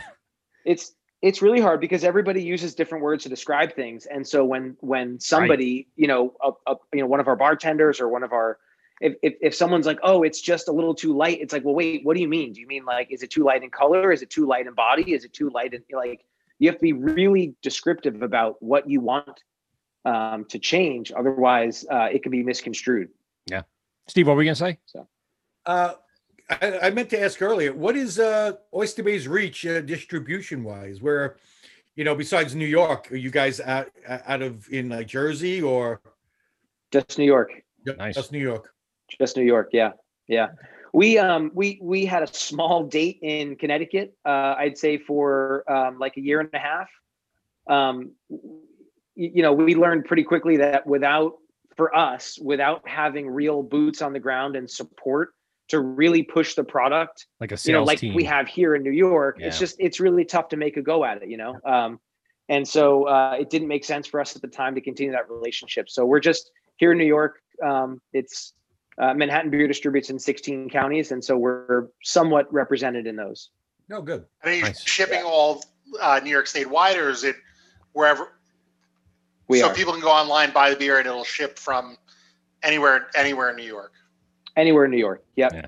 Yep. And are via UPS, yeah. distributors uh, picking it up upstate, uh, a little further up, or is anybody kind of bringing it up there and and uh, selling it for their shop? Yeah, I mean, we've had you know we've had certain uh, you know people reach out. I don't think logistically for us it makes sense to try and ship uh, a half a pallet or 20 cases or 50 cases. Like it just it becomes too cost prohibitive for them to then be able to make money and sell it. Um, so we, we really try and focus on you know what we can control kind of in our backyard with our distributor. And, and with the the shipping in New York, is that something you feel is going to stay and stick around for a while to come? Um, I hope so. Um, you know, I don't I don't find that there's any reason to uh, you know to stop it. Um, although I don't know all the inner workings and whatever red tapes involved and all that stuff, but I can tell you it's nice that somebody in Albany or Buffalo can order a case or a six pack, and if they want to spend twenty or twenty five bucks to ship it, let them do it. That's great. Yeah. Yeah, I, I know the uh, uh, New York State Brewers Association is definitely lobbying Yeah. to have that continue. uh, because it is a, a huge boost for the business, you know, for for the alcohol, I should say, alcohol business. Oh, what Look that? who's here.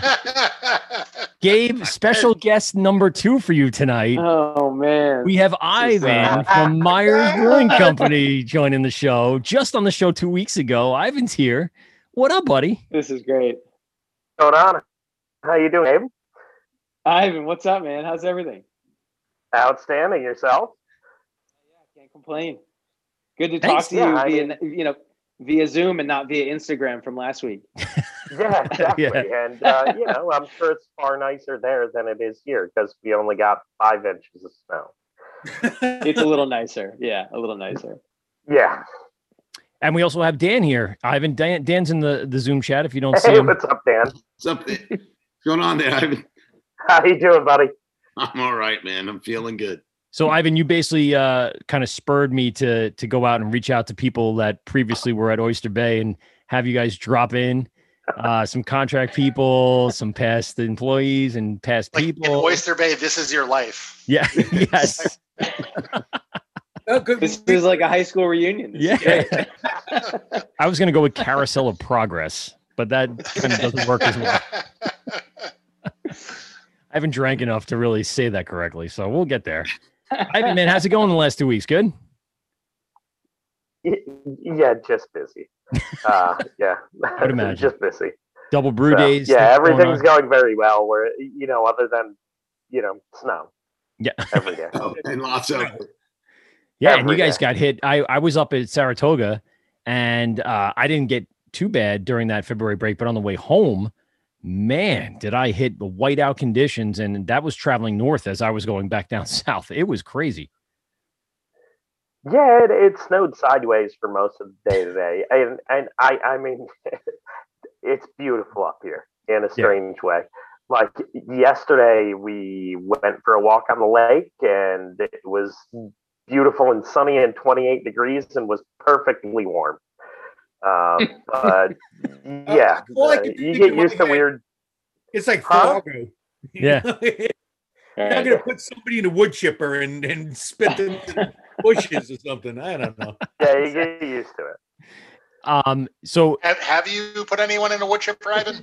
Uh, like, Don't answer like now that. that Don't out there, we answer should that. probably clear the air. yeah, no, Please don't. don't answer admit to anything on or off the air at that point. There's Yeah, I got- far better ways to get rid of snot. Good, good. Wait, wait, what, what was that? That's the correct answer. Perfect answer. Yeah. mean, I, I got Dan here, and, and I, I also wanted to have Dan on because you were part of that initial stages where Dan was coming up to brew Ghost Wave. Um, so give me a little quick, and, and Gabe, obviously, you're overseeing a lot of this and, and inner workings of what was going on with that relationship. You guys, tell me a little bit about. uh, Obviously, I know Dan said he kind of reached out on Instagram, but then from there, how does that um, contract start? Is it a matter of just getting together, developing the recipe? Did you do a small test batch? Did you just go right to the large scale? How did that all work for the three of you guys? um, I I guess I'll spit. Um, you guys came to us. I said, "This is my recipe." I showed it to Ivan. Told him this is what I wanted. He scaled it up for me, and we went from there. And we just tweaked it as we went along. So it's really that easy. Like just here it is on a Oh. napkin. Pretty much. Sounds like it. yeah. it would make it much easier on everybody if it was that easy. That's right. Oh yeah. That's right.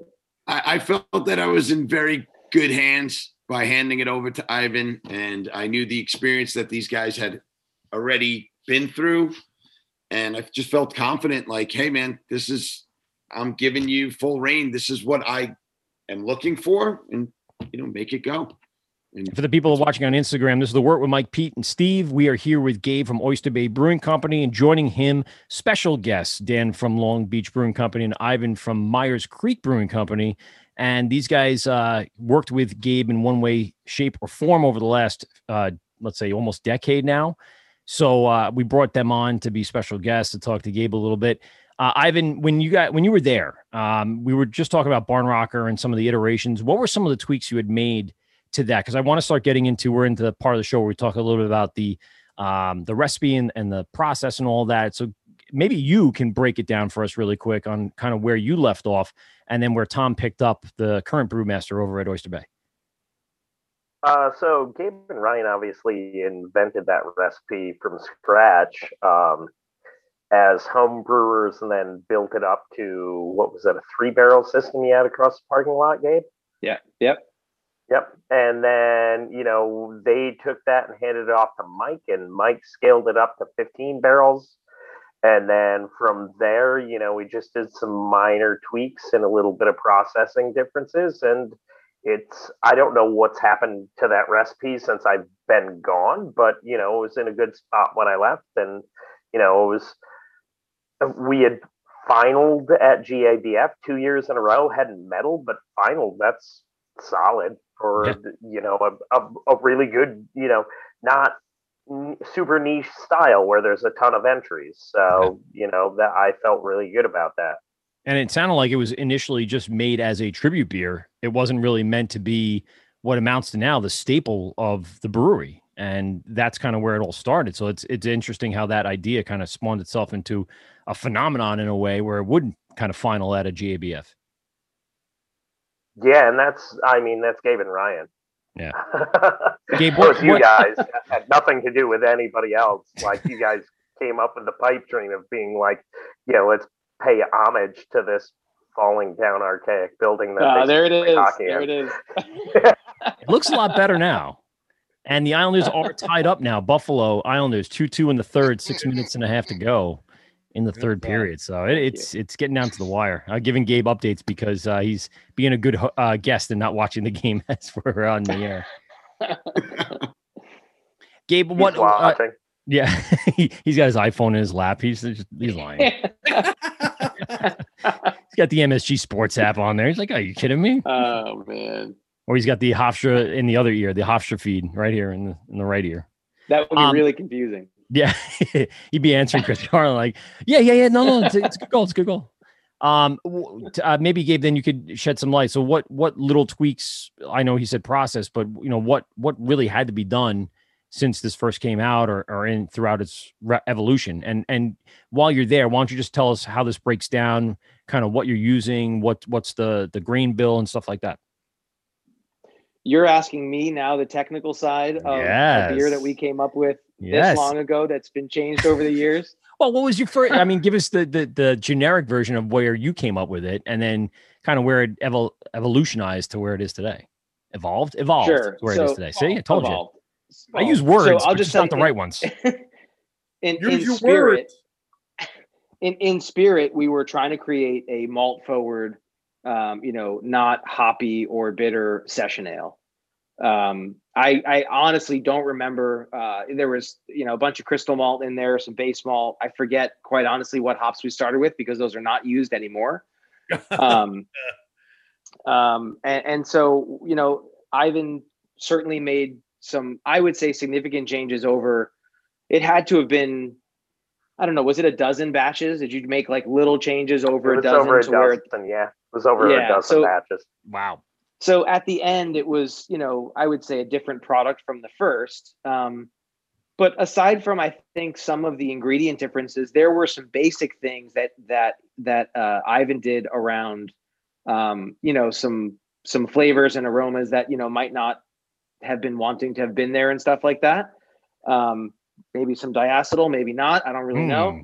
Uh, and wink, so, wink. you know, uh, I think, you know, that certainly improved that beer. And, you know, that's stuff that, you know, like needs to happen as you, was there a goal? Is that, is, is, is that what's happening right now? And you're not- Islanders, oh, Islanders on the power play. 3-2 Islanders. 450 to go. Yes, yes, yes. awesome. There it is. Um, Pageau.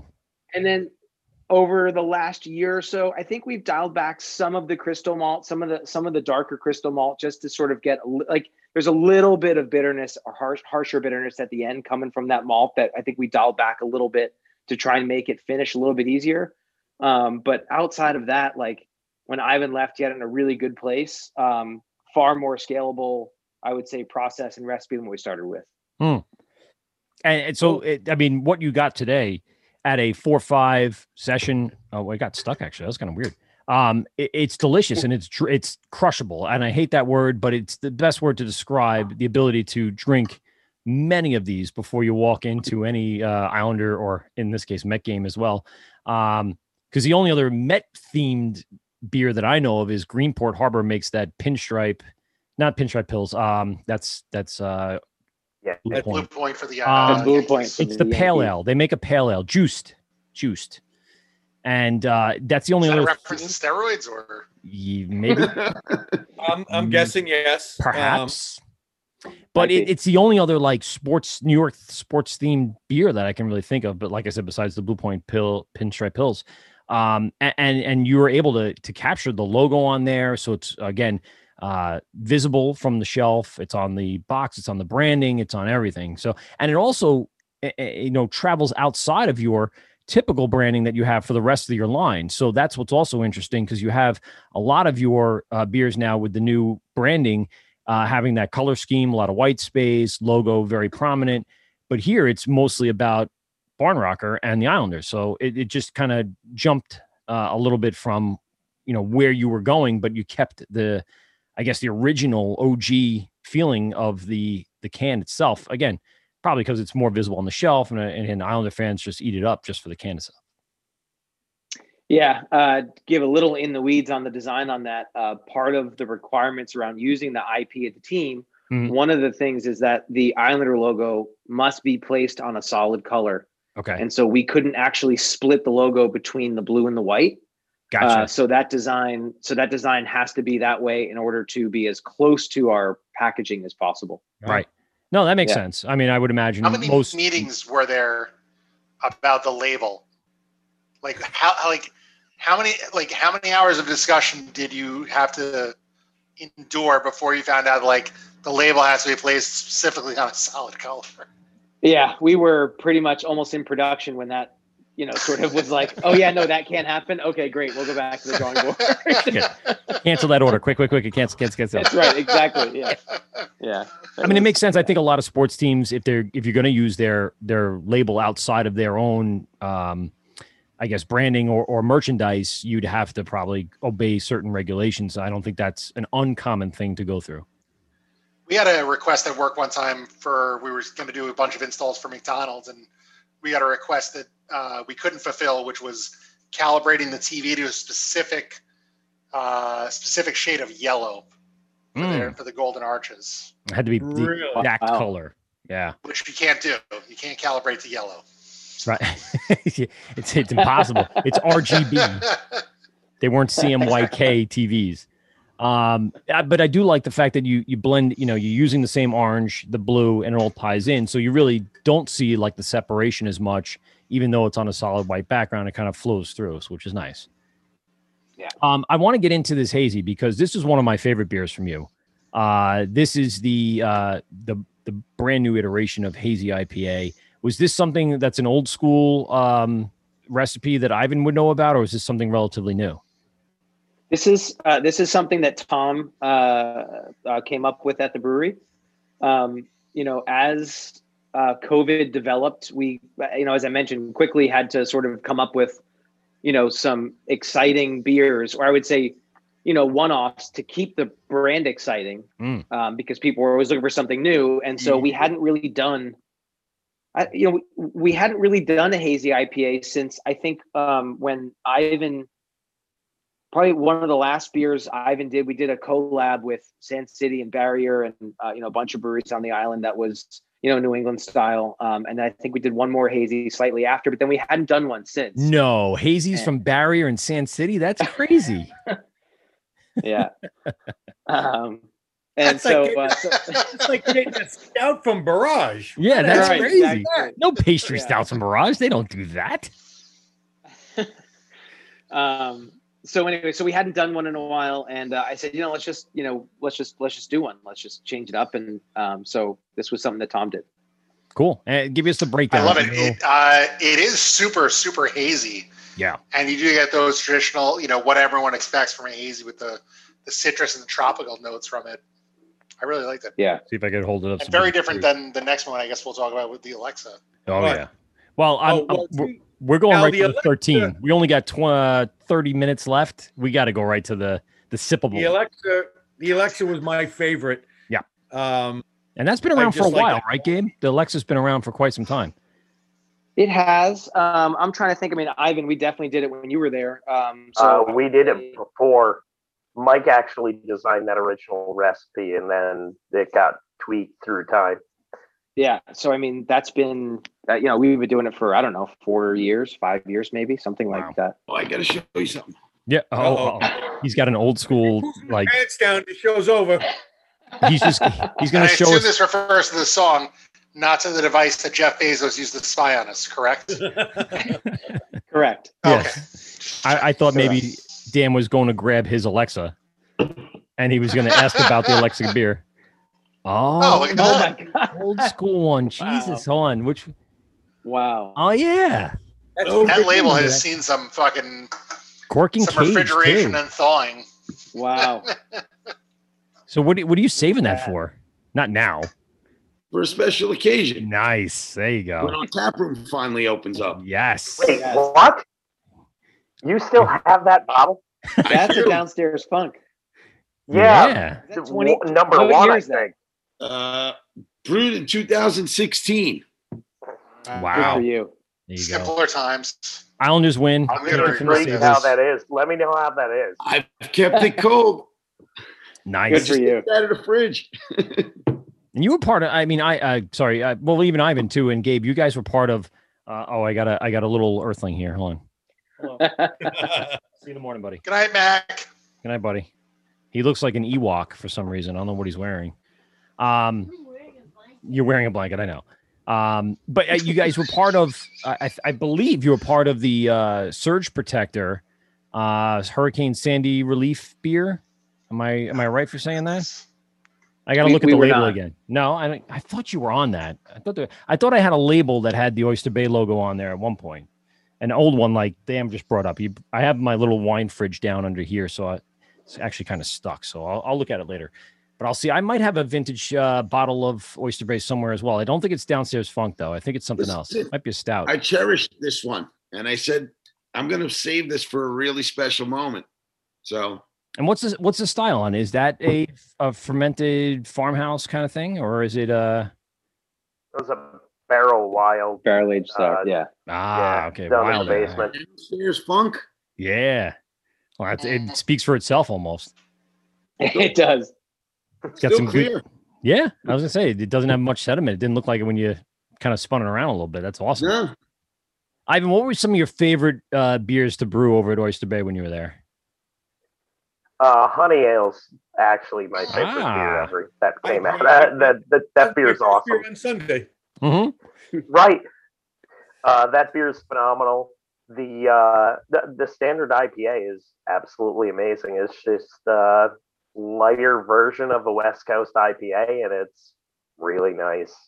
And Gabe So- m- mentioned the uh, pumpkin earlier, and I remember Now- it being one of the first pumpkins I've had. Um, did you have any anything to do with the pumpkin releases back in the day? I hate I hate pumpkin. He hates Thank pumpkin you. beer. He hates Thank pumpkin you. beer. I'm Thank you. you. I don't blame you. I don't like them. I don't drink them anymore. But I Unpopular remember. opinion, and I'd love to hear it. Every every pumpkin beer I brewed uh, at Barrage was some sort of other style than an ale with fucking spices in it. We did saisons, we did we did porters, we did freaking lagers. Everything was could be a pumpkin. I hate those fucking beers so much. The last time I had a pumpkin beer, uh, I think it was on the show, and I think it, the way I described it to Mike is, "This is the pumpkin beer I hate the least." oh, There you we go. did butternut squash one. Yeah, yeah. See, I don't. your- I that don't was the mind Belgian. Uh, Belgian. uh, Yeah, that I was can't good. Remember the name? That was yeah. That I liked, but the obligatory spices. pumpkin beer. I can. I love fall for beer season, but Blind Bat does the sweet Fuck potato, and I like that one right- too. That just one's good. Right out of the But if you stay away from pumpkin, I think you're you're golden. And not to say But that you should ask Gabe. You should ask Gabe how many halves of pumpkin beer were sold during Oyster Fest. Yeah, Ah. I could imagine. so how many- much. It was- It was So- a lot. It, it was, was a it was a lot. Because I they mean, can- we brewed, uh, you know, for for you know at least a month before, just trying to you know stock up enough kegs Really? for that weekend. Yeah. Jesus. I remember it, yeah, it- you can just walk in and take it to go, right? Because you could just walk the streets with it at that point. Uh, yeah, I mean they changed that recently, but Yeah. um, plenty of people still try Initially. take to go. Well, initially, I Yeah. remember when it first was there. I mean, I remembered. I think I actually did it myself just because it was there, and you guys had it like a, um, a uh, table out front where you guys had like a jockey Yes. box, and you're doing it right from there. So some of the first ones you guys were involved with, it, it, it was very lax, and then yeah, of course, you know, as time goes on, Yeah, people are like, yeah, wait a second, we can't be doing this. yeah, Can't be just I letting think I, people I think once somebody put a motorcycle through a window, it was like uh, Nice. that Oh, was that's what it time to stop that. That's yeah. probably a good Yeah. stopping point. yeah, I Yeah, think. yeah. That was good Billy ceiling. Joel. Well, I don't know who it was, but it was somebody. and he came in on his Someone's clipper going to do it. That's Yeah. crazy. Um, so listen, I, I, oh boy, uh, Scott says, hold on, I'm, I'm blowing up now. Pumpkin ale is what, uh, Cal was to football. It sucks. Cal? Oh no, XFL. XFL. He got Ah, it. The- yes, the Got it is the XFL of beers. Yes. that's that's a good analogy. That's a good like analogy. Um yeah so i mean the the the concept of having you know that being uh, uh, uh an event that happens and brings a lot of eyes to the brewery and and repeat business after that you got to see the the benefit to that. Are are any plans in the works? Have you heard anything from the town at this point about plans for this coming october or whatever it is? I think it's late september early october for the festival itself I, I haven't heard anything specifically around it. I think that decision is going to be made as late as possible. Yeah. Um, Just given you know how much everyone's going to want every opportunity to keep it, so they're not going to want to pull the plug too early. Yeah, I like that was one of the things. Again, my buddy lives up in Oyster Bay, and it was one of the things we could go to his house, park, walk into town, hang out for the day, go back, relax, you know, walk it off a little bit, and then get home. It was a festival that we loved, and and my wife loved to buy all the little knickknacks. I like the food and the beer. the kids like Yeah. the games and the and the animals and stuff like that. It was it was something for everybody. So I hope it does come back this year. It's it's it was a fun one. We do too. Yeah, yeah, obviously. um ivan so in the last uh you know a few months you guys have been really cranking out beers uh obviously we had it in a show two weeks ago um what was the newest brewery uh sorry newest brew that popped out is that young steve That is young Steve at the Oyster Bay Fest. Wow. Uh, in 1982, I I was in the uh, bike race that they did at the time. that's crazy I was I was like the young Greg LeMond and uh, uh very greg happened? louganis is oh Bro, can you do me a favor? Can you put that outfit on now? I think oh yeah on my Oh, one leg. God, please. I was like Ken- 148 pounds there, six foot. wow wow Jesus. you are a young buck ready to go 100 pounds later, Boom, look at this with a bionic arm with a bionic arm. Sorry, I Ivan. So I was saying, I mean, you guys have been cranking out uh, brews. Um, what's in the tanks right now? I know, again, we talked only two weeks ago, but I'm sure something has changed over the last two weeks. What's what's ready to come out? What's what's on the schedule? What's in the tanks? Uh, coming out, we have a sour with mango and blackberry called Post-Emptive Warning. Ooh, Um, we have uh, kind of a traditional that that a hazy IPA, but it's done a little different way with a bunch of orange peel and stuff. Uh, that one constantly comes out because we supply all the uh, uh, mountains around the ski mountains. Mm, yeah, So uh, they call Oh, it Earn. Your Turns. We call it Velvet Fog. Uh, we have an old one coming back. Old, I mean, we've been open for all of nine months. Um, Back from uh, That Yeah, seems more to like the the state of affairs in the beer world that like a beer that's like you brewed six months ago. Like that's an old beer. that old, Yeah, that it's- one, it's time ago. that old tired series. fucking recipe from six months ago. That's Yeah, great. I know it's it's it's pretty bad. Um, But it's yeah, an we IPA. just You had a new hazy come out. Okay. Uh, that's tap room only. Ooh. Um, Mm. oh God, would be pure infinite haze. Uh, Gabe, actually, Jeff designed that recipe. Ah. Yes. Ah, a little Um, networking going on there. Uh, Jeff, Jeff also Jeff- used to work. Jeff worked uh, with us also. Nice. Yeah. And and so that that recipe was it uh, obviously tweaked just to kind of conform to your uh, brewery hardware and stuff that's going on, size, you know, you're you're scaling No, Jeff. down. Jeff works there. He he. Oh, he oh he oh he's down. up there with you. That's right. I, right. I forgot about that. He's up there with you.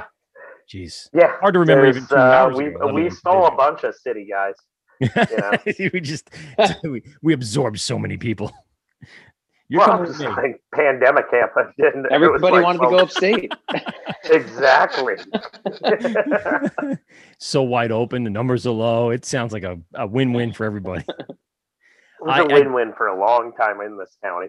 Yeah, I got a lot of stuff, and, and like I said, I was starting to travel up state and I, I want to get up even further, get up into the Syracuse region again this upcoming uh, spring and fall. Um, Ivan, what what were some of the uh, the the breweries that you can hit along the way? Obviously, we're gonna try to hit you know my one of my uh, favorite areas, the Albany, or we'll say the capital area. You guys are up in the Syracuse area. What what other breweries can people uh, go to make this a, like a nice little destination location for the town, the city area? Uh, if you're coming from Long Island, you can go across Jersey. There's, as usual, not much in Jersey, um, but um, you can. Th- Wow. Shots fired.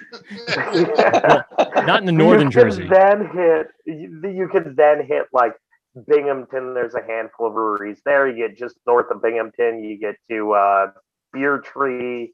Ah, Um, and then like you kind of can come up 81, uh, hit some stuff in Syracuse like um, Modern Ages, mm, Buried Acorn, which basically specifies in sours. If you go kind of west out towards Auburn, you have Prison City, you have Ithaca Brewing. So there's a bunch of stuff to hit. yeah, So Prison City got some uh, good rep when they they partnered up with um, who'd they do a collab with? I think it was District 96 or or one of the other big guy, Equilibrium or something, and they got a little um uh I guess promotion from that, and all of a sudden people were all talking about Prison City beers. But they Prison City got some stuff when they got ranked number one IPA like four years ago by the draft or craft or yeah, one of yeah, Something, one yeah. Wow. Taste Yeah. magazine. Ah, Taste magazine blew them up. Yeah, Okay. they had the number one. They ranked them as number one IPA in the country. Wow. Yeah. Crazy. Wow. Wait, didn't uh, like Timber Ales or one of those guys from 12% do a collab with the Prison City? I, I feel like they did like crows, like crows on it Possibly. somewhere. Yeah, those they're good dudes, and they actually so they were a brew pub and just opened up a uh, production facility like three months ago. Ah, They've been a brew pub for like eight months uh, Covenhoven, years. Covenhoven on Instagram is saying they also did a uh, Mikkeller uh, New York City collab as well with Prison That makes sense. Rocks, by the way. Yes, Covenhoven is the shit. Is the bolts. Um, so check them out. Uh, I I feel like I I, I want to get a little more into our uh, stout here because I had my buddy actually grab me a can of this. If you don't get to this quicker, because i have been drinking this guy. All right, I'm, I'm getting there. I'm getting. All right, I'm letting it warm guys, up. Don't even start. It was, it was nice to hop in, but I gotta go. All right, All right. See ya. Appreciate you coming on. Good night, guys. Later. Yeah. later, Thank buddy. you. So I want to get into been- this this I'm little going bad boy. that slow road. I all right, Gabe. give me the lowdown on this thing because um, I got it at probably like 45, 50 degrees, Mm. I'm hit and the band before I crack this. and Yeah. it it is tasting really, really fucking good, bro. Thank you. Um, so Jason uh, Mildred, who's uh, who's you know one of our brewers, he works with Tom. This is his recipe. Uh, it was our imperial stout, and this has been aging for uh, about a year in Mm. Four Roses barrels. Nice. Um, And what I really like about it is it's not overly boozy from the bourbon. It's like just a little bit, like enough to know it's there, but not where you're thinking that you're drinking a glass of bourbon. Now, now, Um, and and that's immediately when you just said one year. I was going to ask, you didn't blend this? I mean, this is just right from the barrels. No, no, no. We did we did blend it a little bit back Okay. with uh with yeah, yeah, yeah, we did. Um just to make sure there was enough, you know, above the carb stone and stuff like that. But um but yeah, I mean it came out like we're really proud of it. Nice, smooth, like chocolatey, a little bit of oakiness. It's it's Vanilla. I get like yeah, vanilla. it's really good. Yeah. And the vanilla masks Yeah, that really a little it. bit. It kind of smooths it out a little bit. Gives it that Yeah. nice smooth Yeah. texture to it as it goes. What is the the uh, base uh, of this? Where where's that coming from? Is it just a standard stout base, American stout? Where where's the uh the recipe headed in that direction? Yeah, I mean, I wish I had more details there. I could certainly find out and let you guys know from Jason. Um, I really don't know the technicalities on what he did to brew it. This was his really first recipe that he took Cradle to Grave, and um, Okay. you know, re- re- really proud of it. I, I, I'm, you know, not to insult anyone. I think it's a relatively basic, um, you know, his imperial stout recipe. But I think sitting in those barrels over those over, you know, over that time really, really did nice work for it. We've got them both on tap, both uh, non-barrel aged and the barrel aged, and uh, I think it came out really well. That's And- really and cool. thank you for giving us that because yes. um I, again i've been sipping this now for probably the last 20 minutes or so and yeah you, you, you're definitely right you get a little bit of heat towards the end but it's not that overbearing heat but you know that this has been barrel aged for a certain amount of time um a little bit of oak char uh i definitely and what's really nice about it is and it's it's probably coming from the the actual recipe itself that chocolate flavor um a little bit of bitterness and then again I, i'm saying it's probably from the barrel i get that like vanilla-ish uh Yep. finish it's bro Yeah. um cheers because Really good. I'm really digging this Thank my you. but like I said, my buddy had Thank you. grabbed me uh, a can of this. I guess when you guys uh, had it still before it sold out, and he uh, gave it to me my last time up at Oyster Bay, and I had it in my fridge, and I'm just kind of like looking at it like oh 13 percent or so. I'm like "Mm, that's like a uh, end of the night. Make sure I haven't had six beers before I drank that, and I actually uh, highlighted it in one of our stories, and it was one of those things that I went, wow, this th- you got you nailed this one. This one was and I like a good imperial stout and the flavor profile was perfect sippable as I'm watching the game. It was great. It was one of those things that really uh turned my head a little bit and went wow I had to read look at the can kind of look at this is really 13% I mean you did a really great job yeah, at hiding uh that that that heat as I say the, Yeah. the heat that comes Yeah. through on a lot of these. Um and I guess it's just again you know, cheers to the the process and and the brewers and the time and the care. I mean, the utter care that it takes to brew something Yeah. like this.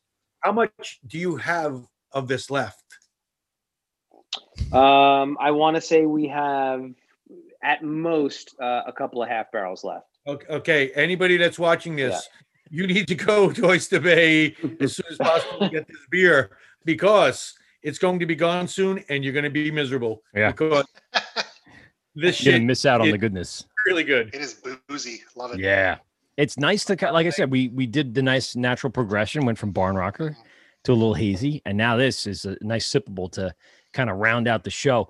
Um, you guys have any any other barrel program beers in the works? Anything kind of brewing right now, sitting for the next year? Uh, we do. We've got um oh man, we so we took our dark lager and we've got that aging uh in a Madeira uh, barrel. Um, which should be pretty good. Um we've got uh I'm trying to think. Um we've got six or eight barrels right now uh aging. Some bourbon. Um, I think there's a wine barrel in there. Mm, As I mentioned, the Madeira barrel. Um, so those will be coming out, I'd say, towards the fall of uh of of, of 21 this year. nice. And it, Yeah. do you barrel guys? aged dark lager and barrel barrel aging in a Madeira bottle. That's different. Yeah, In a good Yeah. way. Uh, Yeah. yeah. Yeah. Now the the Nice. Madeira bottle, uh, the Madeira barrel, would that add like sweetness? What what's what's the acceptable flavor? Yeah, that's the hope. oh the oaky That, that's the hope there. That it, yeah, it's gonna. No, no Oh. that that's the hope. It's definitely gonna add sweetness. sweetness, Okay. right? Um, but hopefully, it does pull still some of the uh, you know oaky vanilla out of it as well. Mm, Um, I I'm like not sure how it's gonna turn out, but but you know, hopefully, it hopefully a it shot. turns out good. But that Yeah, that's that is the beauty of it. part about it. The whole great part about it is that how's it going to turn out? You know, you don't know what that barrel is going to impart. Um, some barrels take forever to impart something. Some barrels are you like you take a sample, you're like, oh my god, this is uh, Yeah. you know overpowering already. I got to do something. Um, and Yeah. that's that. I, I that for me, that's the real fun part about barrel aging anything is what are you going to get out of this and what can you make from it. Definitely. Yeah. Definitely. Uh, Gabe, And uh, good. by the way, I what is the name of this? there isn't an so you know we've we name all of our beers the you know the beer style um that was just something we always did from day one except for barn rocker um we just Yeah, put the name yeah. of the style right on the can so you know what you're getting and um you know good good bad or indifferent that's what we did so that's just the barrel aged imperial stout Yeah, at least you don't have to look it up on Untappd to make sure you're not copywriting anybody Well- else's names. that's right Yeah. Uh, is is this considered the 2020 or the 2021? uh, this is the 2020 Okay. Oh, all Yeah. right. Yeah. Um, uh, Gabe, give us uh, a little bit of insight on on kind of what the future is here, because you know you got your space, um, the town you know is accepting of you. What what are the next few stages here for the brewery to take the next leap? I'm going to say obviously after uh, COVID kind of dissipates a little bit, numbers go back down, things are moving forward. What do you have in plans? What do you have in the works, ready to go? Um, so I mean, from a you know, from a short-term beer style perspective, you know, I'd say in the near term, um, we're still doing our hard seltzers, and I think that's you know been pretty good for us for the season for spring and summer. Yeah, that's a big Um, big seller on Long Island is How seltzers. Yeah. that's been going well for you guys? It has, and Yeah. you know, we took a lot of time. It probably took us a good four to six months to figure out the process behind the seltzer. It, it's very different from from a beer in terms of how long it takes to ferment. Yeah. You know, making sure there's no off flavors and aromas. It's it's not the easiest thing, but um, anyway, it took us a while to figure that out. And so I was going to ask you what what goes into the seltzering process. How different is it from beer? What what what's the process look like compared to a, a beer process? So we do our seltzer just with sugar and water. Okay. Um, you can do seltzer with, you know, as a malt base as well. Um, but we chose to take the sugar route. Okay. Um, and we tried a number of different yeasts, uh, you know, a number of different things to, you know, try and speed up fermentation. I, it's still, it, it's still instead of a traditional 10 to 14 day process for like a regular beer, it's, it's a solid three weeks. Mm. It just takes so much longer for the yeast to get going and to really drop. Um, that uh, that's just it just takes longer for us to plan. And so what we wind up doing is, you know, you make a batch of it at a higher ABV, and then you um, you know blend it down to sort of get it down to the level you want to be at. We send it out for testing to make sure for on the calorie level and the sugar level because uh, when you make a product like that, it's uh, FDA labeled and approved, and all Correct, those numbers yeah. have to be accurate. So yeah. Gotta be dead on Yeah. pretty much because that's the government agency looking at your shit.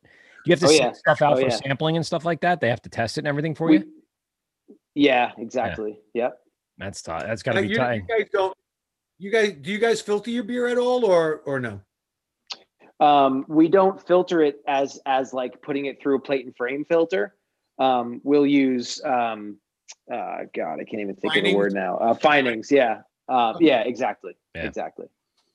Interesting to to see that like a lot of the breweries on Long Island have pivoted towards a seltzer just to again can sales are huge right now, especially last summer and now Grab that probably up. fucking market share. Fuck Better, yeah. better Yeah. fucking Oyster Bay seltzer than fucking Corona seltzer. Oh, for Ugh, Yeah. sake. So Yeah, and craft beer right here on Long Island, right in the brewery. So you know you're getting it from a reliable source that has a, a well established name in the industry, and to have people, uh, you know, kind of come in and and obviously you're in a North Shore uh, beach community in a way, I guess. You know, like I said, with the waterfront and everything, um, it's a it's a great you know grab and go kind of thing, and and obviously distributors around Long Island are going to carry this, so it's easy sell, right? It's just an easy marketable product to kind of put out there. Yeah, and I think the nice thing is it doesn't, you know, it's it's not cannibalizing our core market, right? Like Yep. those It's that are still more people wanting. in, I would imagine, right? Yeah, so yeah. If, if That's you know, even That's at right. fifty percent of that, you know, capacity in the tap room, you got the, you know, someone who may want to have the, the those hazy IPAs or those barrel aged stouts, but also maybe they're with someone that doesn't drink beer. You want to be able to serve them something too. So Yeah.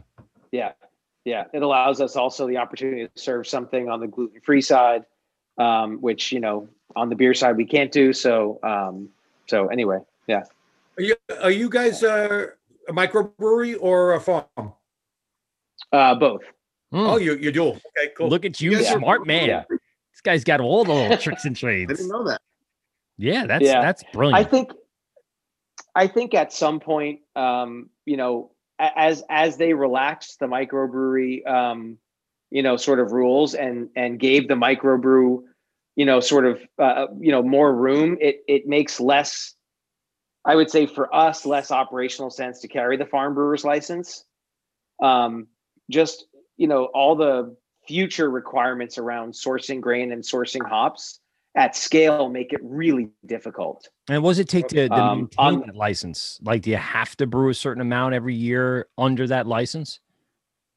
Yeah, yeah, absolutely. And there's increasing increasing percentages that you need to do, um, if you, you have know, something over like certain time Barn periods. Rocker, I would imagine that makes it pretty difficult if you need to that grain that th- those ingredients need to be pretty consistent, and that's a volume beer for you guys. I would imagine that's Yeah, yeah, That'd be tough. Yeah. yeah. It's not easy to do. I mean, it, you know, the look, the industry locally just isn't there yet to support, uh, you know, that that sort of stuff at scale. on So those rules right now, though. I, I, Are I they? though?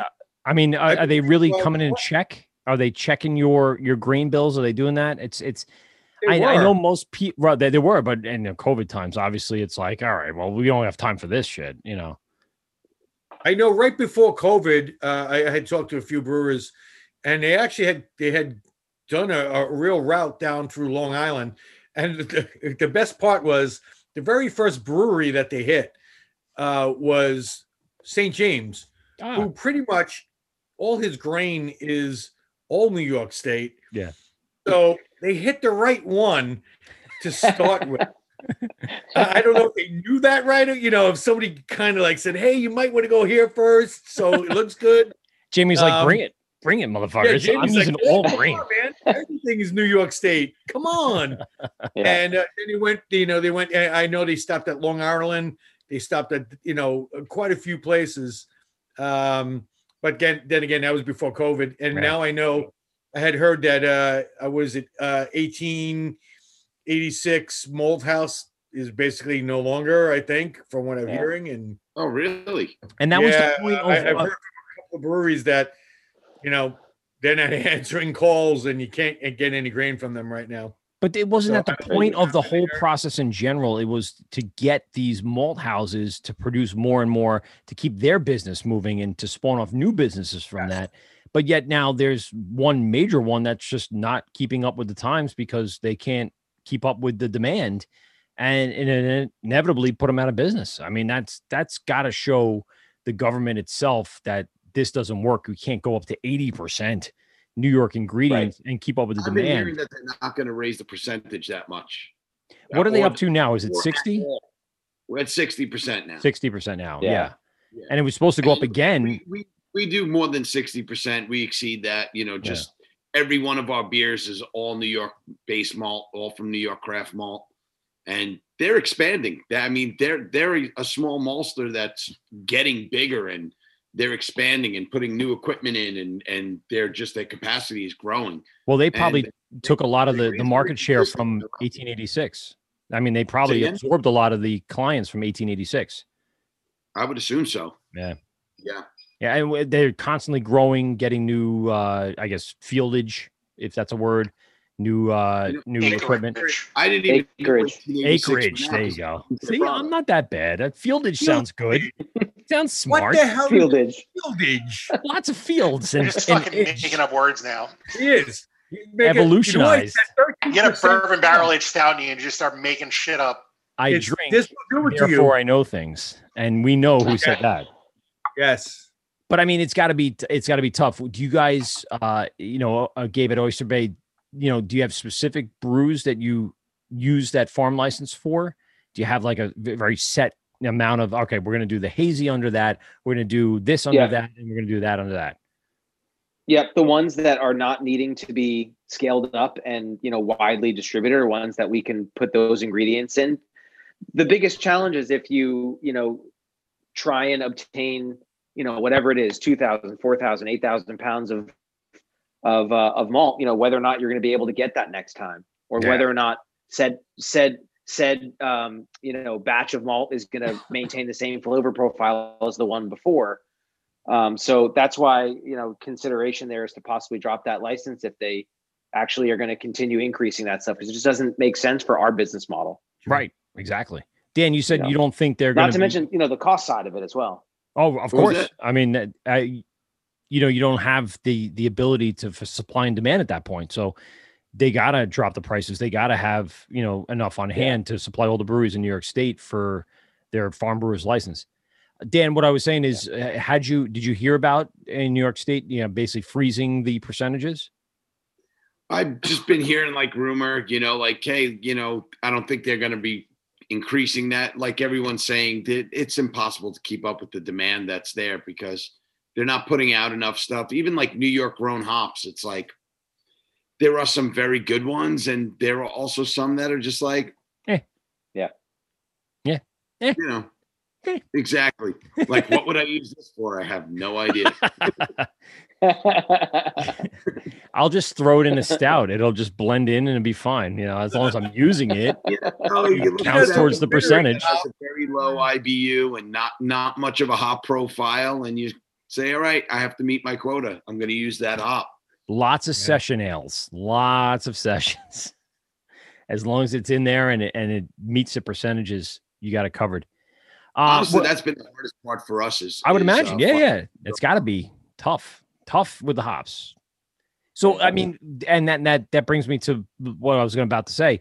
Um, you know, it's a matter of weight, right? It's a matter of percentage of ingredients. So a larger percentage is the malt. So the malt areas are what's really going to benefit from that f- farm brewer's license, right? Definitely. For Yeah, 'cause us, you- yes. Yeah, because you can get sexy hops, but use you know ninety percent of the grain of New York, and now you got yourself the percentages that you're looking to hit. Yeah. Right. Um, Gabe, uh, we're, we're wrapping up here. I, I want to really um, get everybody the the big plugs. Uh, tell us any information that's coming up. I did see a recent uh, post about the. Uh, I don't think it was Chamber of Commerce, but it there's something coming up in your area. Um, and it's uh, shop with us, and we'll share the bill from February 22nd to February 28th you make any purchase from one of our members at the Oyster Bay East Norwich Chamber of Commerce, and they will reimburse you 50% of your bill. Have you heard about this coming out here? Oh yeah. Oh yeah. It's a This big is- initiative. Um, yeah, the fact that you can go in, spend some money, and be you know and be reimbursed for half your bill is great. I mean, uh, you know, we're going to push it as much as we can. Fuck yeah. I mean, if I go in and I spend $60 at Oyster Bay and I then send my receipt and my PayPal or Venmo account name, the Chamber of Commerce will reimburse me for 50% of that bill. So listen, motherfuckers. Buy double the beer. Yeah, yeah. That's Go right. and buy as much goddamn of this beer you can possibly get because you're going to get 50% of that back. And it's not from the brewery. The brewery's going to get the total amount. The Chamber of Commerce of the town is what's going to reimburse you. So it is a, a major deal that's going on February 22nd, 28th. I'll put it out there. Go to any of their, uh, I guess, uh, sponsored based um, uh, membership uh, businesses in the town, whether it be Oyster Bay or East Norwich, and spend your money up there, and you're going to get 50% back. Go ahead and find the post. I believe it's on the Chamber of Commerce on Oyster Bay, but it's a it's a big deal and it's a big initiative, like you said, that uh, they're going through with, and that's big for the town. I mean, people are going to, I would imagine, come in droves for a lot of the businesses in those two towns. Yeah, I mean, you know, it's certainly something we need in, I would say, probably the quietest time of the winter, right? The January, February months are really tough. So getting people in and having their bill reimbursed by half is it's amazing. It's Yeah, that, that's a big deal. I mean, that's that's unheard of here on Long Island, and that is an amazing amount of cash that could be back in your pocket. They'll reimburse you up to thirty dollars, just so you know. So if you spend sixty, you'll get thirty back. After that, it's all on you. But it there is you know an obvious uh, movement here to get people to go up and spend money on the businesses in these towns. And again, we, we heard about Canterbury Ales closing. These businesses are are not at full capacity.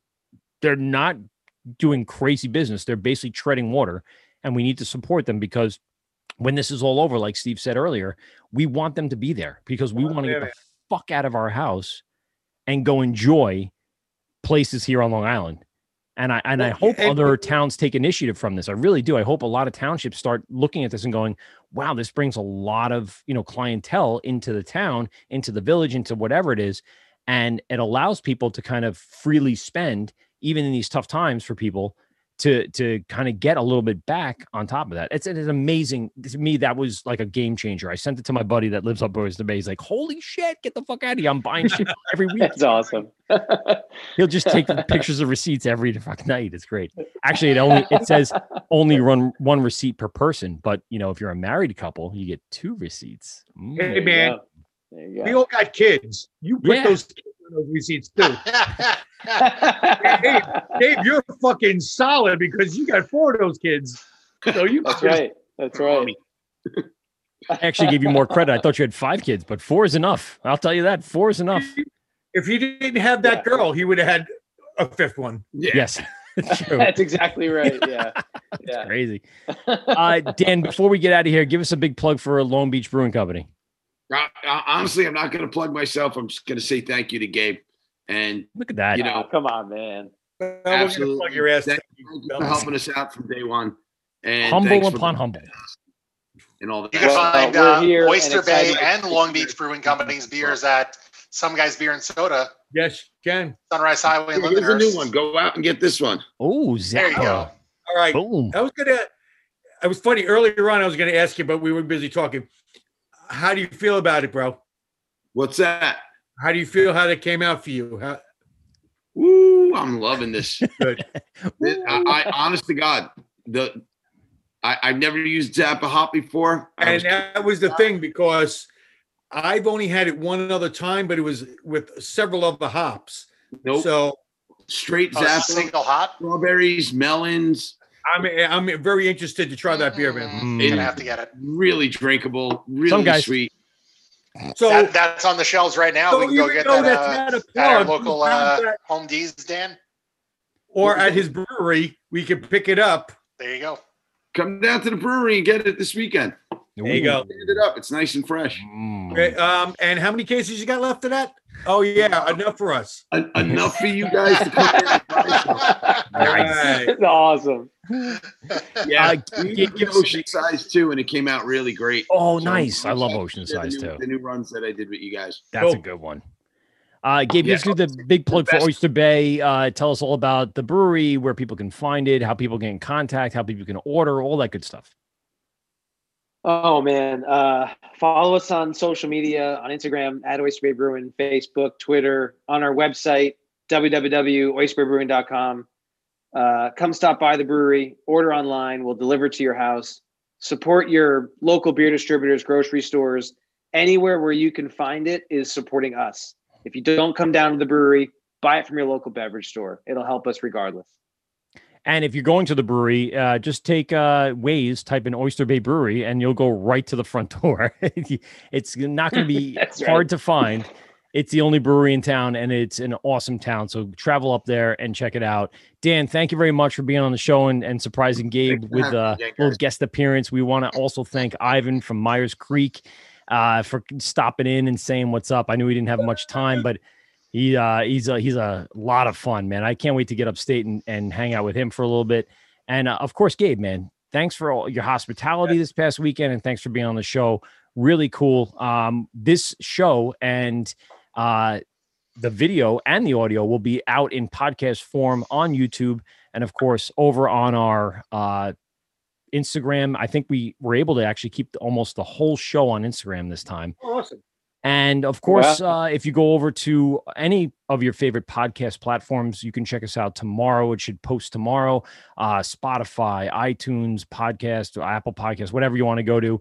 Um, it'll be out on a million other places. And of course, our favorite friends, the Hopped Up Network, which we will uh, be broadcasting live uh, down in AC Beer Fest June 4th and 5th at the uh, airport, which is going to be crazy. We're going to have a lot of fun with them and a lot of the Jersey breweries that we've uh, become friends with. Not Northern Jersey, because uh, Ivan said there's no breweries in Northern Jersey, which I think he's right. he's, he's actually very right. There's not like northern border to New York. There's really nothing. But once you get over the bridge in like Perth, Amboy, and all that, you can find some really great breweries and everything south from there. Uh, go ahead. Uh, Dan, any anything else to share to the show? Anything else? Appreciate you. Gabe, uh, anything else you'd like to share? What was that? For me? I s- yeah, Gabe. No, just thanks for having me, guys. Dan, can't wait for you guys to open. We'll be there on that day, Fuck yeah. uh, screaming for you. And uh, like I said, guys, thanks for hospitality. Really appreciate you inviting me to join you tonight. Dude, awesome time. I appreciate it. brother. Last words, Peter. What do you got? Don't forget to have your pets spayed or neutered. Steven? I like her to do the cha cha. this is the Wort with Mike, Pete, and Steve, GubsRadio.com. Really appreciate everyone for hanging with us. And we out. Well, that's two hours of your life that you'll never get back. Are you kidding me? Yeah, yeah.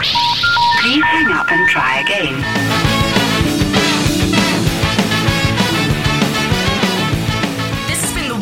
On Govs Radio. I hope you're drunk enough.